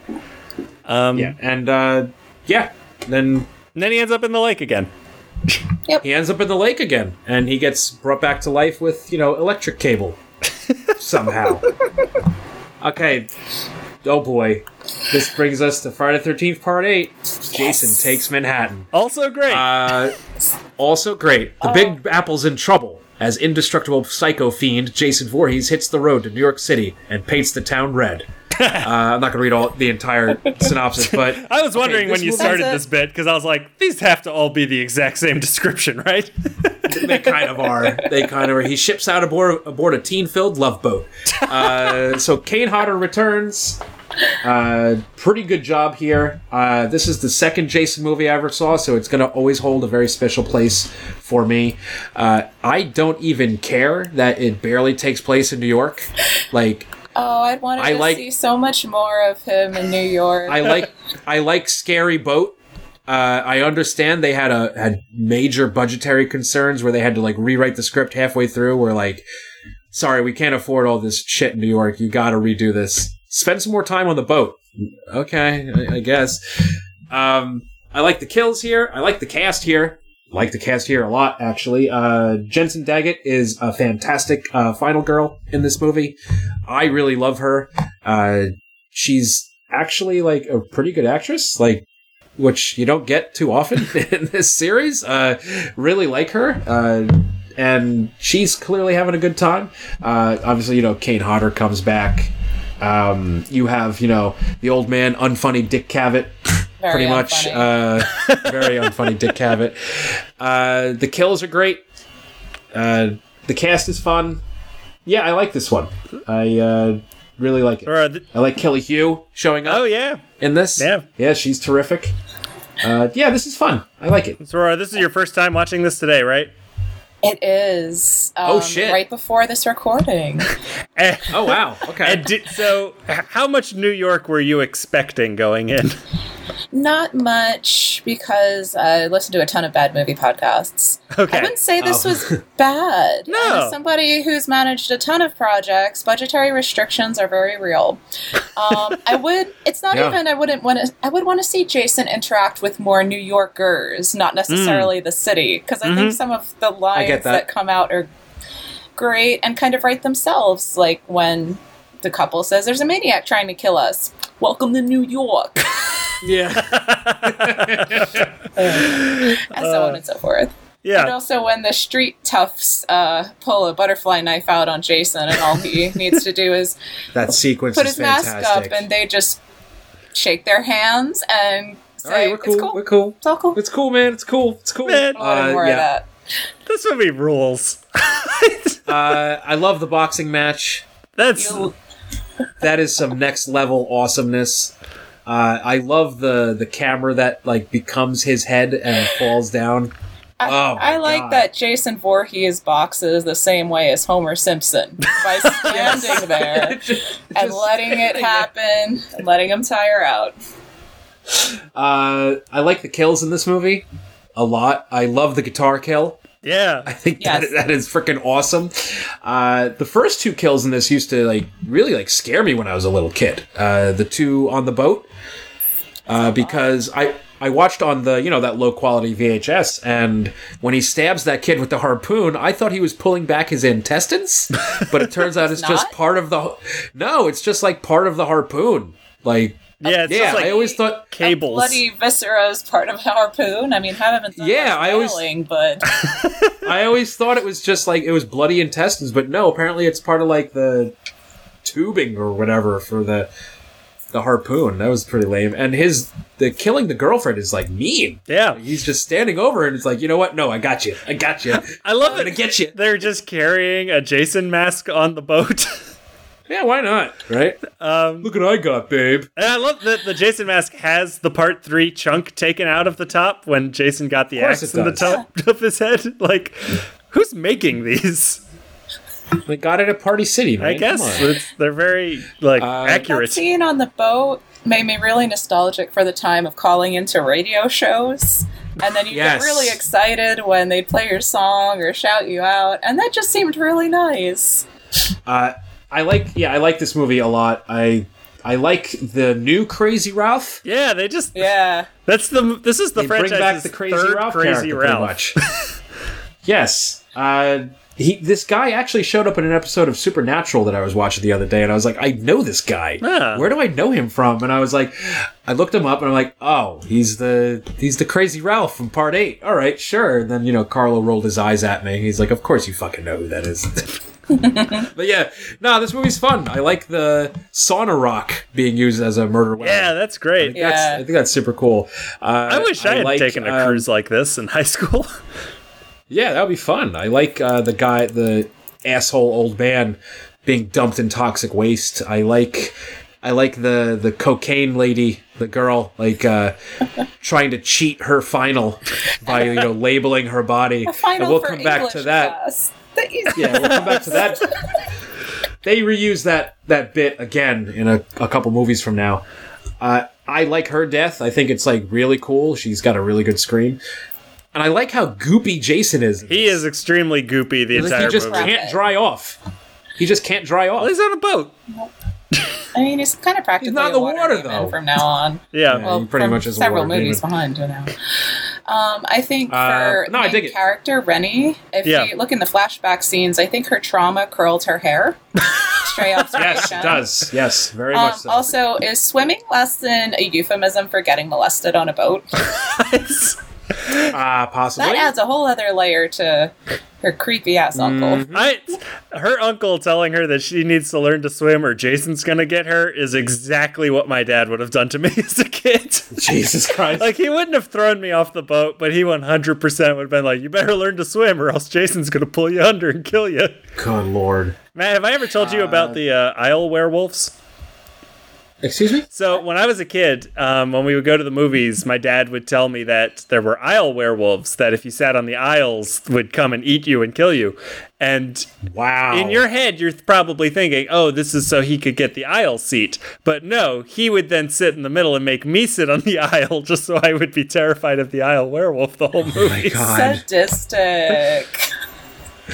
Wow. Um, Good lord. That's uh oof, There's- that's parenting for There's a lot of dad issues in this movie. I like that um, Rennie's boyfriend guy, his dad just really wants him to be a captain, but he's not Yeah. good at it. that too. That's cute. He's like, I can't believe you don't know what to say when we ship out. It's like, yeah, I haven't been paying attention, Dad. I don't want to be I'm captain. 17. I like, I like how on a boat filled with, you know, estimated 100 people, he just made his son the captain. Just like that. Yeah. What are you doing, guy? What a fool. Uh, that guy's death is pretty cool, though. I love how it's in like random ass slow motion. Yeah. Uh, there's a lot of random slow motion in this movie. That's why it's the longest one in the series. It is, uh, but I dig it. I like this movie a lot. yeah. The end. Um, Jason's death. Did sucks. you know? Oh, what it, Did you know that every night at midnight in New York, toxic waste floods the sewers? That's how they. That's how they get rid of the homeless. Did you know that? I- that's I like, did yeah, that was under uh, Giuliani, I thought. Yeah, I think Giuliani did that. Yeah, yeah. Ed Koch tried to stop it, but then Giuliani brought it back years later. Like, good for him. That fucking ghoul. Uh, Yeah, I don't like yeah. normal kid Jason at the end, but I think that's re- that's really the only complaint I have about this Oh, movie. this movie I- goes places, and I love what it does there. That's some weird shit. I understand it as a ghost because she's been seeing ghosts or visions or whatever, but when I first Yes. saw it, I was like, did they just leave a child's corpse in the sewer? They did. uh, check out if you ever can. Check out the deleted scenes to this, where it was like that kid was coming out of like a giant Jason head. yeah. Yeah. And like it was like his literal inner child, like escaping, like because of the toxic waste. Yeah, that, oh my It's god, very weird. the ending to this On your the ending to this is DVDs, instead of deleted scenes, does it also say slashed scenes? Because mine does. that's good. yes, yes, it does that in every time. I thought it was a one time pun, and it is not. the slashed scenes. I will say Uh, Jason yeah. has the uh, the worst face in this one. I like Oh, underneath the mask, he looks like a fucking No muppet. thanks. he well, does. he is taking Manhattan, Jacob. Uh, yeah, this is uh, it's a wild, wild ride. Yeah. from Crystal Lake to Manhattan, which is somehow connected by a river, uh, Yep. which leads out into the ocean. No one cares anymore. It don't matter. None of this matters. Uh, and then the you just want to see Jason kill people. and the travelogue continues from Manhattan to hell. Uh, down to hell, and uh, all right. Uh, I'll be quiet about this one for a little bit, but let me get the, the plot synopsis. Jason Voorhees, the living, breathing essence of evil, is back for another fierce fling. Oh, God. Uh, tracked down and blown to bits by a special FBI task force, took you long enough. Jason, everyone assumes, is finally dead. Why did they call the FBI like years ago? Uh, but assume, everyone assumes wrong. Jason has been reborn with the bone chilling ability to assume the identity of anyone he touches. And then it goes on like this. Um, I'll get into this movie Okay. after you guys talk Um, about it. I'll jump in. It's been a while since I've seen this, but at the same time, I break down the Jason saga into about three sections that overlap. Where we have the first set of movies is the urban legend, and then we have the middle section where we have the boy wonder or the abandoned boy wonder because of all the abandoned Yeah. Tommy plot lines, and then we have full ass demon, and we are all the way into full ass demon with Jason goes to hell, and I think that's refreshing and the only route that this could take. Because we all know the progression of movies from you know um, quaint makes a lot of money on a small budget and then makes 10 other movies and the only other place to go is hell or space. And he went to both. I I will admit this is the only Friday the 13th movie that I just don't like. I and it's it's not the body hopping, which I think is cool. I think that's at least interesting. I get that. I like that Jason, you know, makes a big return at the end, but I I don't like when horror fans make horror movies. I, I i don't can get behind you on that I it they're just it always feels so smug and self satisfied and the guy who made this was 23 and it feels it. Um oh no and this also I, I feel like this movie suffers from like a lack of clarity because like it's sold as the final Friday. So it's like, oh, is this the big wrap up one? Because Sean Cunningham got the series back, even though it's at New Line now. And it's like, okay, but the movie never feels like a big. You never feel like this is the last Friday the 13th movie they're ever going to make because it ends with Freddy versus Jason glove, that even though that doesn't actually happen. And it doesn't like connect any of the parts, so it doesn't feel like a culmination the way that part four did. It's just kind of, I don't know, it just kind of sits there. And I also find it, I don't know, maybe I'm dumb. I find it hard to follow. There's just, I don't like, you got Jason's sister Really? And his niece. Really? It's hard to follow. Yeah, characters just drop When you have off the when screen. you have Johnny Exposition, Creighton Duke leading you through the whole thing by your broken fingers. Creighton, I fucking hate that guy. Oh man. It sucks. Okay, here we go. I fucking love this movie. Uh, I'm a huge fan of a late franchise lore dump where they just throw all this fucking bullshit at you. Uh, I love Creighton Duke. I think he's fucking awesome. He's one of my favorite characters. Where's his spin-off series where he hunts Michael Myers and Freddy Krueger and whoever the hell else he wants to hunt. Uh, I love the body swapping. This has my favorite Jason design. I love the the mask like crusted into his face with uh, like all his deformities. Uh, I like the side characters in this. I like. Uh, I even like the scumbag uh, news reporter guy who's like such so it's such a fucking slime ball. You just want to. You're like, when are you gonna die? And then you know he gets run over like three times, and it's fucking awesome. Uh, love it. I love. I love all the lore that they throw in. I love the through a, a Voorhees he was born, through a Voorhees he will be reborn. How does he know I this? love- Where did Creighton Because find this out? Because he's Creighton Duke. He's done a lot of fucking like research on the guy. He's been following him around for years. Where? Uh, I love I love the diner. I love The diner's woman who runs the diner. Can't be I the love, diner. I love uh, what's his name who works at the diner. Uh, Leslie Jordan. Yeah, he's think great. fucking wonderful. Uh, shame that he dies so horribly, been thrown into a fucking deep fryer in this movie. I like the Jason burgers. The Jason burgers rule. Uh, I've made Jason burgers numerous times. Uh, I've put them on special at the restaurant I work at, and they're a big fucking hit, and people like them. Uh, Wait, for the uninitiated, what is a Jason burger? It's literally uh, well, the way I make them is it's I cut them, cut the patty into the, the hockey mask, and then I just use you know, uh, I put it's it's basically a pizza burger with marinara, and then like to make the mask white, I use uh, mozzarella. Oh. Yeah, in the movie they just wonderful. poke their dirty fingers into a patty to her like dirty ass, dirty ass poke fingers. the That's where the flavor Uh, comes from, the finger. Yeah. Uh, love that shit. Uh, lost my train of thought here. Uh, I like the coroner. I like the guy eating the heart. That I that's cool. disgusting. Uh, I have a weird history with this movie uh, where I saw like the unrated cut before the movie even came out. Uh, kinda. There was a Mar- there was a comic books adaptation of this, like a three issue adaptation where they added in like deleted scenes and stuff. So there was that. I read that. I had like most of the trading cards for this when the movie came out. All buying all this stuff sight unseen. Hadn't even seen the movie yet. The movie came out on VHS. Uh, me and my brother uh, begged my mom to rent it. I tried the old bullshit tactic of it's unrated, so it's it's better. It's not rated R. so you know, it's, it's good Genius. so good. and and my and my mom basically said yeah okay whatever. And she rented it for us. Let us watch it once and then hid the vhs in her purse for the rest of the weekend. And would not let us watch it again uh, because it was unrated and too violent and all that jazz. So i actually didn't watch this again until many years later when it came out on dvd and it was uh, yet again the unrated cut which has some great kills uh, I love the kill that happens in the tent where the, the girl gets ripped in half with the spike. Yeah. I think that's really cool. That's- I love the melting guy, the melting cop. I thought that was really that was some cool goop that that happens. Uh, yeah, I love Jason Goes to Hell, and I understand that I'm very much in the minority uh, for even hardcore fans of this franchise.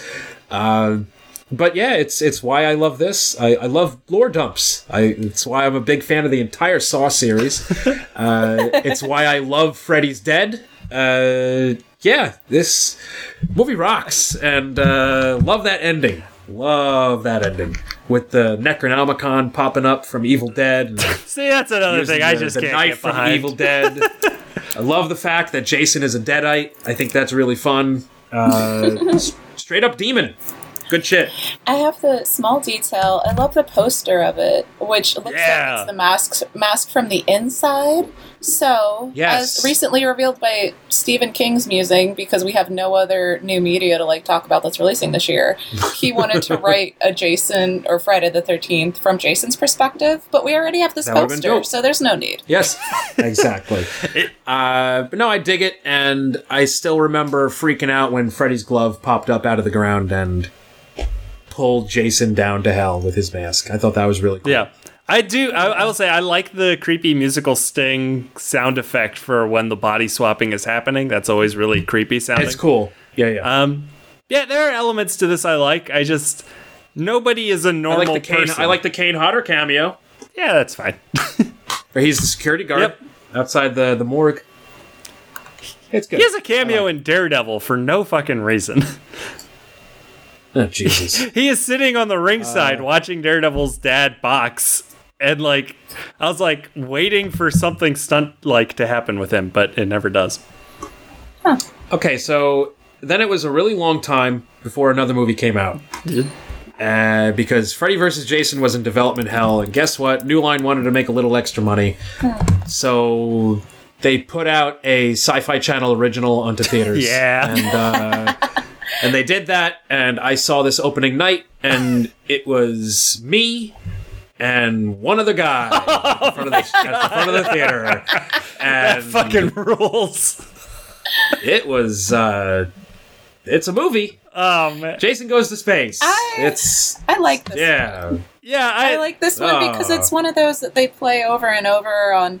Now that I'm an adult, I have cable now, and we just have movies on in the background.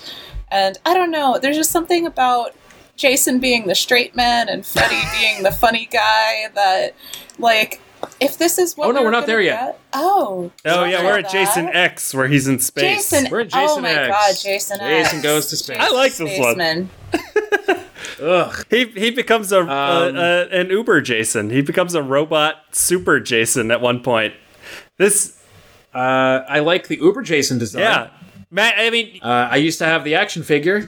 That was fun. you Uh, really. This has my one of my favorite kills in the series. is it the lady whose head gets frozen in liquid nitrogen? And Yes, then it exploded? is. Yes, Yeah, yes, and it has a it has a fun David Cronenberg cameo. Yeah. uh, I, and then it just happens. so yeah, so this movie starts in the near future. I think it's like.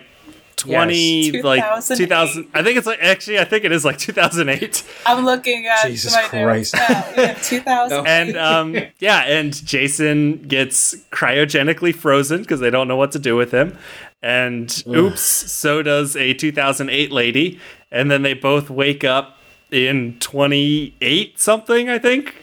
So I'm looking at it right now, and it Twenty four says- fifty five. Yes, and I think that is the biggest time jump I've ever seen, even longer than Cleopatra 2525, which might be the show only I remember.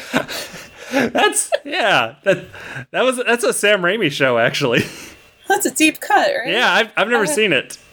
Wow. I saw it a heard of lot it. because I did not have cable television, and it was on Pix 11. So that's kind of the vibe that Jason X has. It very much feels like a made for TV product, even though it has the biggest mm-hmm. budget of any of these. Because, like, Baffling. when, well, I mean, it, to me, it makes sense because, like, when you're in the woods, you get natural value out of the work that God did. And instead, you have to make a spaceship out of like $10 million, and that's a lot harder to do. Um, I don't know. There's not a lot to say about this movie. The outfits are hilariously early 2000s. There's a lot of midriffs. My God. Um, Oh, yeah. really horny. And this is where I think it goes too far into horniness. Everybody is It just like that- cartoonishly horny.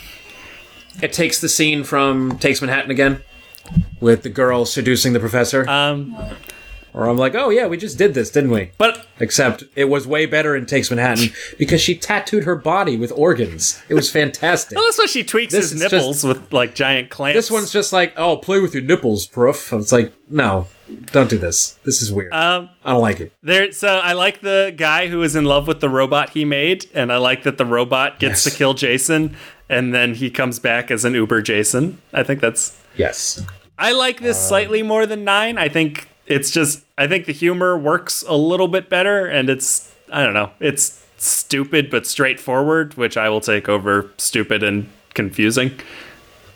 This movie uh, doesn't do anything for Yeah, me I mean, at all. Um, but yeah, we can. w- That's that's really all there is to say about Jason X. It exists. I would never pick it over any other Friday the Thirteenth movie, but I I'm glad there that it exists. I'm glad that we have a Jason in space movie because everybody's got to go to space. that's fair. It's better than Space 'em. Leprechaun in space. oh my god, far better than Leprechaun in Space. Jesus. Most things are. Um, but yeah, so now we're at Freddy versus Jason, where we have Fred- Oh, I've been here for 10 minutes now. Two titans of terror going at it mono a machete. They're gonna kill each other a lot. That's what the actual back of this box says. They're gonna kill each other a lot. Uh, oh, hey, another movie I saw opening night. Uh, this time with a packed crowd. yeah, that seems to make sense. Uh, the the crowd went insane for this movie. Uh, people were cheering, uh, laughing at all the right moments. I was on a very awkward date. oh It was, man, uh, it was interesting. It was interesting. Matt, I love both of these story. I love your Jason X story, and I love this story too. Ah, this. Uh, So, okay, uh, Well, this was let a- me just say one quick thing, and then you go on. This movie fucking owns. Rora, I was going to say this movie came out couple of months before I started working at a movie theater. And Okay. even when it wasn't in theaters anymore, the crew, all they could talk about was this movie and how much long it ran and how awesome it was to have it and how they screened it for themselves. And I'm like, Hell yeah. This movie, like what? And I didn't have that experience until um, Dawn of the Dead came out and we had a private three o'clock in the morning nice. screening. Movie theater life is pretty cool sometimes. Um, but yeah, this movie fucking owns. It's dope. it's funny. Um, sometimes development hell is a good thing. Yeah, sometimes you get out of it, and it had to come after Jason Goes to Hell. Jason Goes to Development Hell. Uh, I like the director. Ronnie Yu is pretty awesome. Ronnie Yu rules. Uh, he had previously done, uh, you know, Bride of Chucky and kind of revitalized that franchise. Uh, this one, he, you know, he brings that same kind of like high octane energy, and I really like that it it really is half a Jason movie, half a Freddy movie, and they mix the lore pretty damn well. Yeah. This this movie, I think when you watch this movie, you think, yes, this is the most obvious direction you could have taken it. But Yes. the most obvious direction is the right one. And if you look at all of the attempts and all of the attempted scripts that they tried before this, where they tried literally Mm-hmm. everything else, you go, oh yeah, no, fuck, you, yeah, you guys there just like a picked the right there one. a What were some of the most notable failed attempts? I think there was like a cult of Freddy. So or that was a big one. Um, the worst one I think is Yeah. the, it, wait, it was a courtroom drama where I no No. that I would have watched that. hold shit, on, all right. but the the premise was that it the Friday the Thirteenth movies are movies based on an actual killer named Jason Voorhees, but he's not a zombie. Okay. He's just a dude. But Freddy actually exists, Okay, and it's you got to send me this. Yeah, script. um, I wanna Freddy read act this. as his own lawyer. It's so that was the one that was written by um, Ronald Moore and uh, the Battlestar Galactica creators. Jesus. Yeah, there's a great book called Slash of the Titans that I'll have it check gives you out. a like short. It gives you a long summary and review of each of the I think ten aborted scripts, plus interviews Damn. with all of the writers behind each of them, and it's okay. it's full of good stuff. But um, Yeah, I love this. yeah, movie. no, this they picked the right script to make into a movie. Yes. and yeah, this and you can tell Robert Englund is just having the time of his life. Love him. Uh, it, he is so damn good in this movie. I like all the flashbacks. I like uh, I like the intro to this movie a lot. Uh, when he first brings back Jason and like figures out how to like how to do this. Uh, Freddy's really mean. yeah. in this He's movie. mean. uh, I love when he I love when he calls you know Jason an ugly little shit. Uh, I think that's re- that's really funny. Uh, he's got some really mean spirited one liners uh, in this in this movie. Like I've always had a thing for the whores that live in this house. Like God damn, Fred, you are you are savage. Uh, uh, yeah, geez, like he's unleashed and unhinged, and he's ha- he's throwing out Scottish accents here and there. The fights in this movie are cool as shit. Yeah. Yes, they are so evenly matched that I remember the first time watching it, actually the third time watching it, I couldn't remember the ending. So it was really soup to see who would actually win. yeah. I I think they, it's a really wise choice to make Jason the quote unquote hero because Jason Yes. is the more vulnerable character, Freddy is the more blatantly evil, and that way He's so evil. fans of both both have something to cheer for because they're like, all right, my Yes. guy's the hero of this movie, and then the other guy can be like, okay, my guy's the mastermind of this movie. So no matter who you Uh, like, you feel good about their position in this. Yeah, it's fun. It's just oh god, and those fight scenes are badass, especially the ending. The whole yeah, the whole fucking finale of this the- movie, like. This is a B minus the- movie for most of it, but the end fight Yeah. is so well done. You're like, fuck, I don't give a shit. dig like, it. It's worth it. This is the only thing you have. I love to the kills on. in this movie. The kills are great. Uh, Jason had that. The okay, the cornfield rave is fantastic. Yeah. I love a Uh, good I corn love rave. I love beer Jason. I think beer Jason, like just drenched in beer, just murdering fools, uh, is a lot. I mean, of fun. Flaming Jason is it, it's an iconic Uh, look awesome. that had never been Awesome. done before, The- and that's hard to come up with. which is it's really cool. Actually, the the Freddy vs. Jason action figure that I have comes with the flaming machete, and it's it's badass. It's really cool. Uh, yeah, love this movie. It's one of my favorites. I love the teen cast in- like in this. Um, Monica Keena Yeah. from Undeclared. You got Kelly Rowland from Destiny's Child. Love Kelly Jesus. Rowland and her mouthing off. Uh, was it she mouthing off at Freddy or Jason? Freddie. Freddy, she- uh, which I need to look up her quotables because she works it, and I think she has some problematic language, if I remember. Correctly. Yeah, she has one. she very much quotable. does, and uh, she has a she has very problematic language, which makes me hate her character. Yeah, that, So, uh, And I'm very glad she I, dies. uh, from what I hear, I think maybe that was ad libbed too. I don't want to blame that on Kelly Rowland. Oh, well, but good for I- her. uh, the the people who wrote the script say that that, that definitely wasn't them. But it could have been David Goyer because he did a final pass. Um, yeah, no, but um, I like I I think I hate fake Jason Mewes because there's no reason for there to be a fake Jason Mewes in this movie. Other than the fact that this came out, you know, 2000. Uh, But like, were people reason. that into Jay and Silent Bob?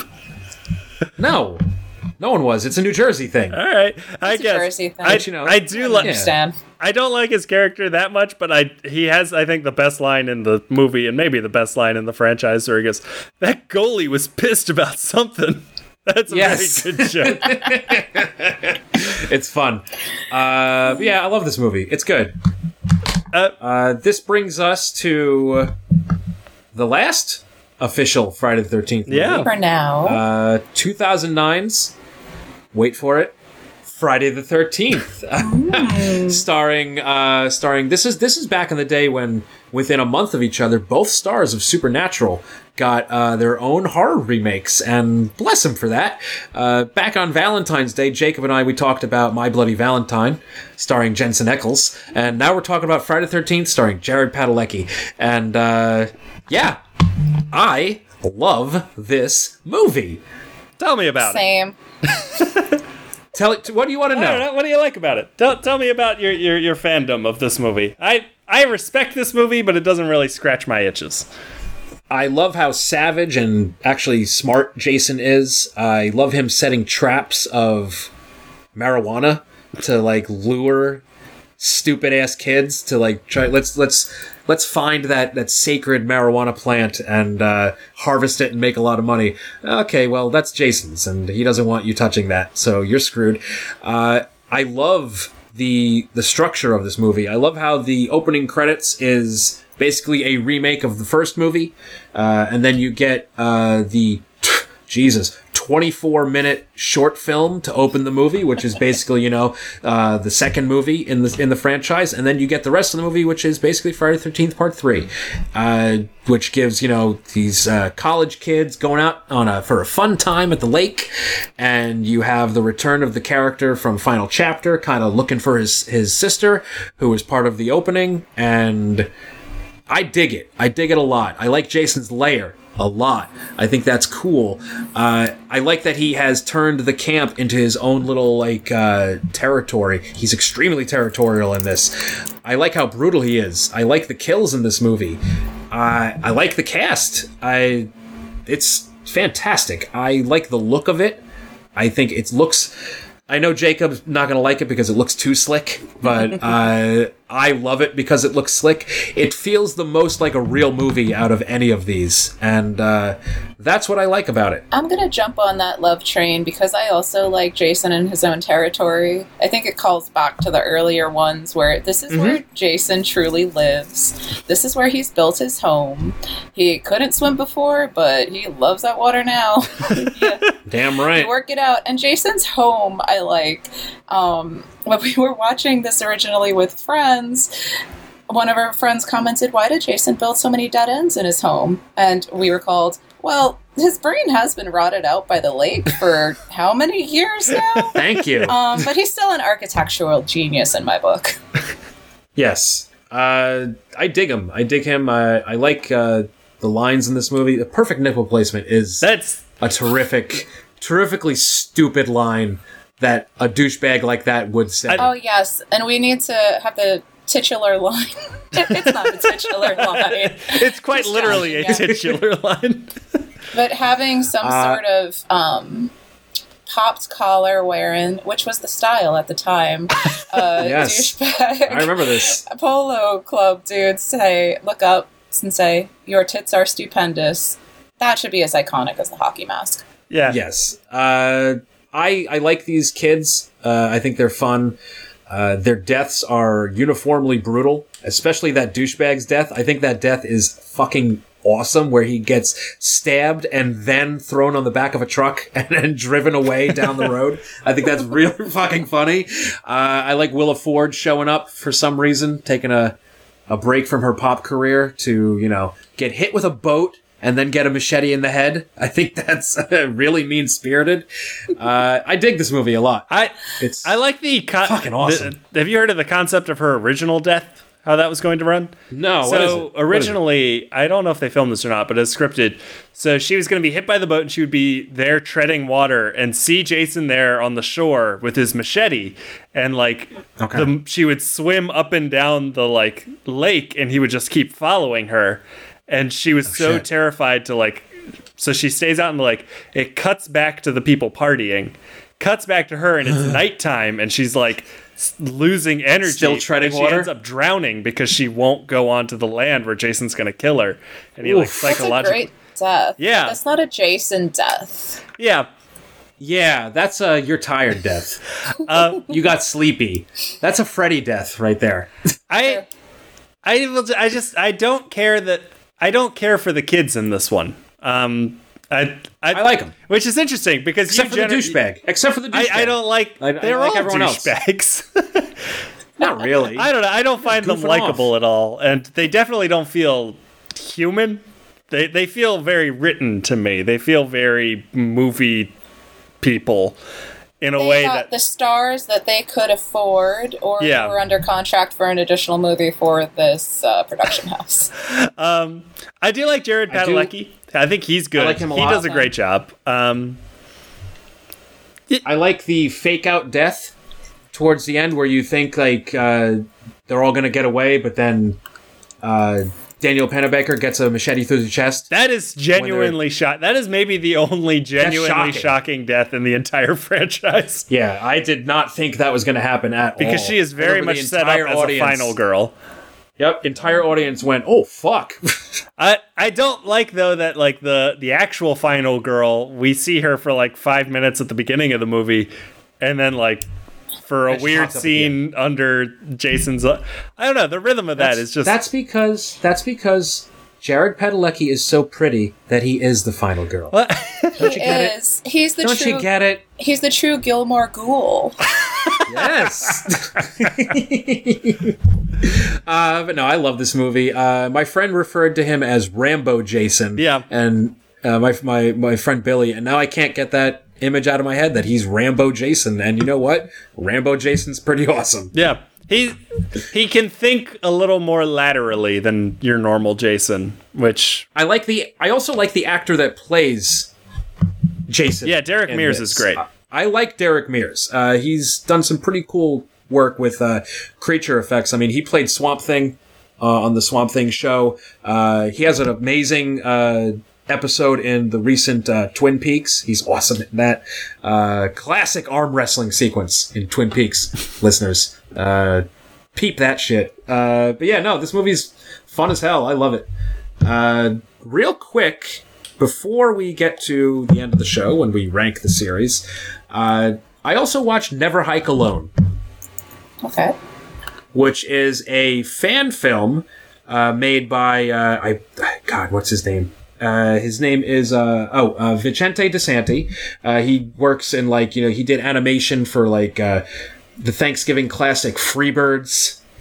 Uh, but he's basically a horror fan, and then he decided to make this hour-long short of a cool mix of like found footage and Jason and hiking through the woods, and this guy comes across Crystal Lake, Camp Crystal Lake, and basically it's him against Jason. And uh, personally, I love it, and uh, it's if this is all we're gonna get because of the lawsuit. That you know we can't have official Friday the Thirteenth movies. Yes, keep making these. Do it, please me. What's the pending lawsuit? So Oh God. Um, so one of the, the the funniest thing about the lawsuit, I think, is that the person who does the best reporting on it is Larry Zerner, who played Shelly in part three and has now become an entertainment He's a lawyer now. And so he follows Yes. along Oh. because he just has a vested interest in this. Yeah. Um, it's a lawsuit Yeah. between Sean Cunningham, the director of Friday the 13th and producer of the New Line era of Friday the 13th, and Victor Miller, who wrote the script, essentially trying to determine whether or not Victor Miller wrote the first movie as a work for hire script or if he was employed by Sean Cunningham to write the script Yeah. for Sean Cunningham. oh, very classic um, contractual. Yes. Um, yeah. It, uh, comic Yeah. book fans will kind of see this this played out a lot, especially in the early '90s with like Jack Kirby, and um, but like it's so because of the legal entanglements, which is why we haven't had a Friday the Thirteenth for a billion years, and 11 years. it's it's also interesting that it's those two parties who are battling it out when if you're being truly honest, Friday the 13th doesn't become anything without Friday the 13th Part 2, and neither of them had anything Exactly. to do with that while they battle out for like. They're they're fucking fucking came fighting with over this Mrs. thing? Voorhees. But, um, they're fighting over Jason's Yeah. mom. but, um, And to be honest, no one really cares about Jason's mom uh, unless it's Jason. Does the winner get the sweater? but yeah, Uh, it's, it's, it's just, it's sad that the 13th Friday the 13th doesn't exist and likely won't be anything super interesting. For a very long Uh, time. I would just Oh my goodness, we really stopped at 12, I know. didn't we? And I, I would like to say, you know, I think it wouldn't make any, this. It wouldn't make any money because nobody really cares that much about the final girls who have survived. But I would love to see all of the ones who have survived. We see Ginny, we see uh, Tina, we see just anybody who made it through the end, all coming together to take Yeah. down Jason. I think that would be f- a fun That'd movie to see. It's probably a little too fan servicey for a Friday the Thirteenth movie to make the amount of money that it should. no, no, I would also not. love to see a Uh, Christmas one, a Christmas Friday the Thirteenth, because Uh, you know there are Chris- twelve days of Christmas between Friday the Thirteenth and Christmas Day, December twenty fifth. Jacob, that sure. is genius. Twelve days of Christmas. The ads write themselves. Oh my Uh, goodness.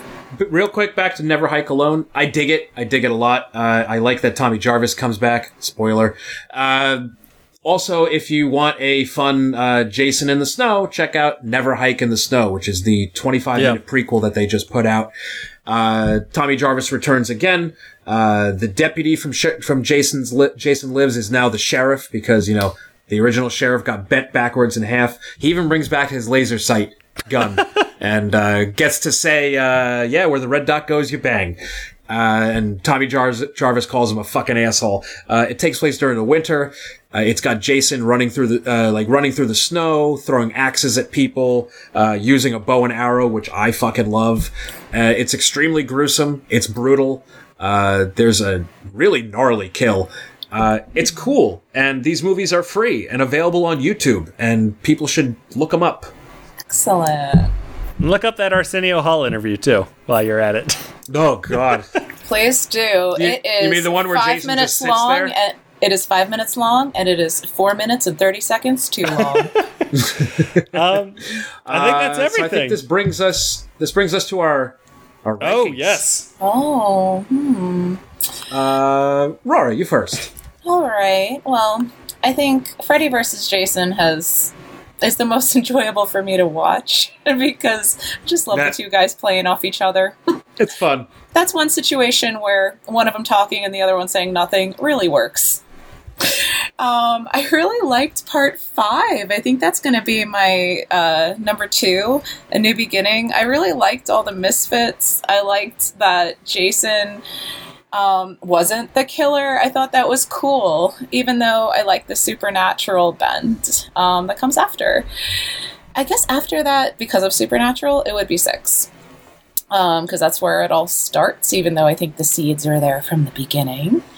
and then it's kind of a mush of four and three are kind of on equal footing for me. And one is so important, and I think it's a great movie to keep on at a party because it's got those, um, even though it's 80s already, it's got those 70s vibes, and I think that's Yeah. pretty rad.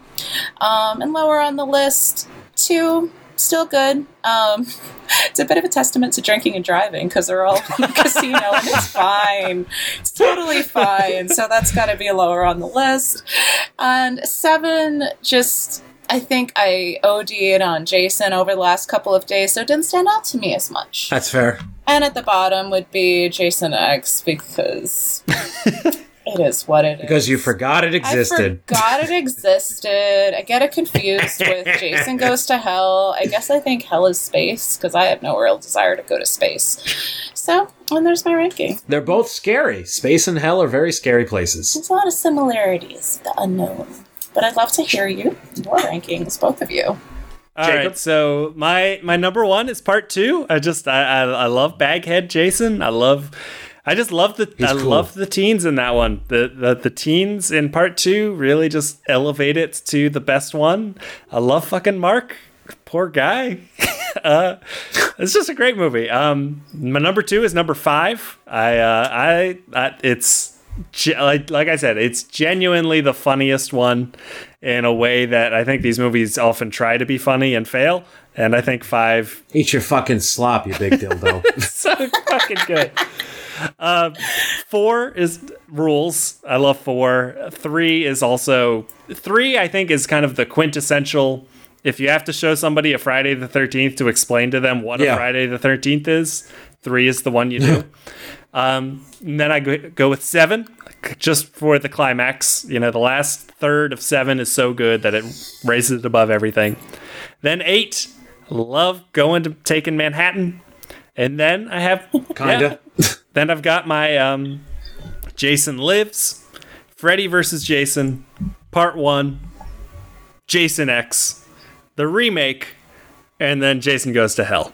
That's Yeah, um, I'll it's- allow it. I, like I said, I, I rank these solely one of those series teens, where- and so It's it's one of those series where everyone's ranking is I mean you can see that just between the three of us. I think. Um, yeah, Matt, what are Yes, yours? uh, all right, I'm going to go in reverse order with my least favorite to my favorite. Uh, at number 12, I have Jason X because whatever. Uh, then I have the original at number 11, Friday the 13th, and then I have Part 5. Which I've, it used to be, you know, what it used to be lower on the list, uh, and then I have New Blood, uh, at number nine. And number eight, I have Jason Goes to Hell because I can't resist it. I can't resist its its gross charms. Uh, then I have Freddy versus Jason, and then I have Jason Takes Manhattan after that because you know it's fun. He's, he's on a boat. Jason's on a boat.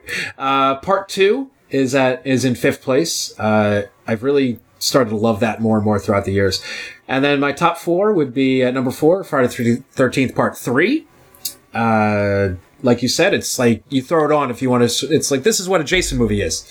Uh, number three is the final chapter. Uh, I've had that on this entire time we're recording. I've actually restarted it once. Uh, it's pretty pretty damn good. Uh, my second favorite is the remake. Uh, I just love that so much. And of course, number one is Jason Lives because I think I'm going to throw that on right after this. Well, um, Rora, thanks so much for joining us today. I'm glad we uh, we finally made it through these 12, sadly not 13 movies for our supersized uh, anniversary. Yes, thank you for having me and congratulations on your anniversary. Thanks. uh, before we go, uh, Jacob, where can the people find you on the Uh, internet? people can find me on uh, Twitter and Letterboxd at Jacob underscore Denoble. Uh, Aurora? You can find me on Instagram and my newly started Twitter at Aerith Gainsborough, a pun on Final Fantasy Remake. I love And it. we can put it in the show notes if you like, because uh, we have a fan war as to whether it's Aeris or Aerith, but we we all know the right answer. Uh, as for me, you can find me on Twitter and everywhere else at the real Matt C, and that's about it. Well, until next time, Right? Never hike Until alone. Until next time, never hike alone, and we'll be back next month with a Thanksgiving special, uh, celebrating everyone's favorite uh, can of cranberry sauce, the Blob.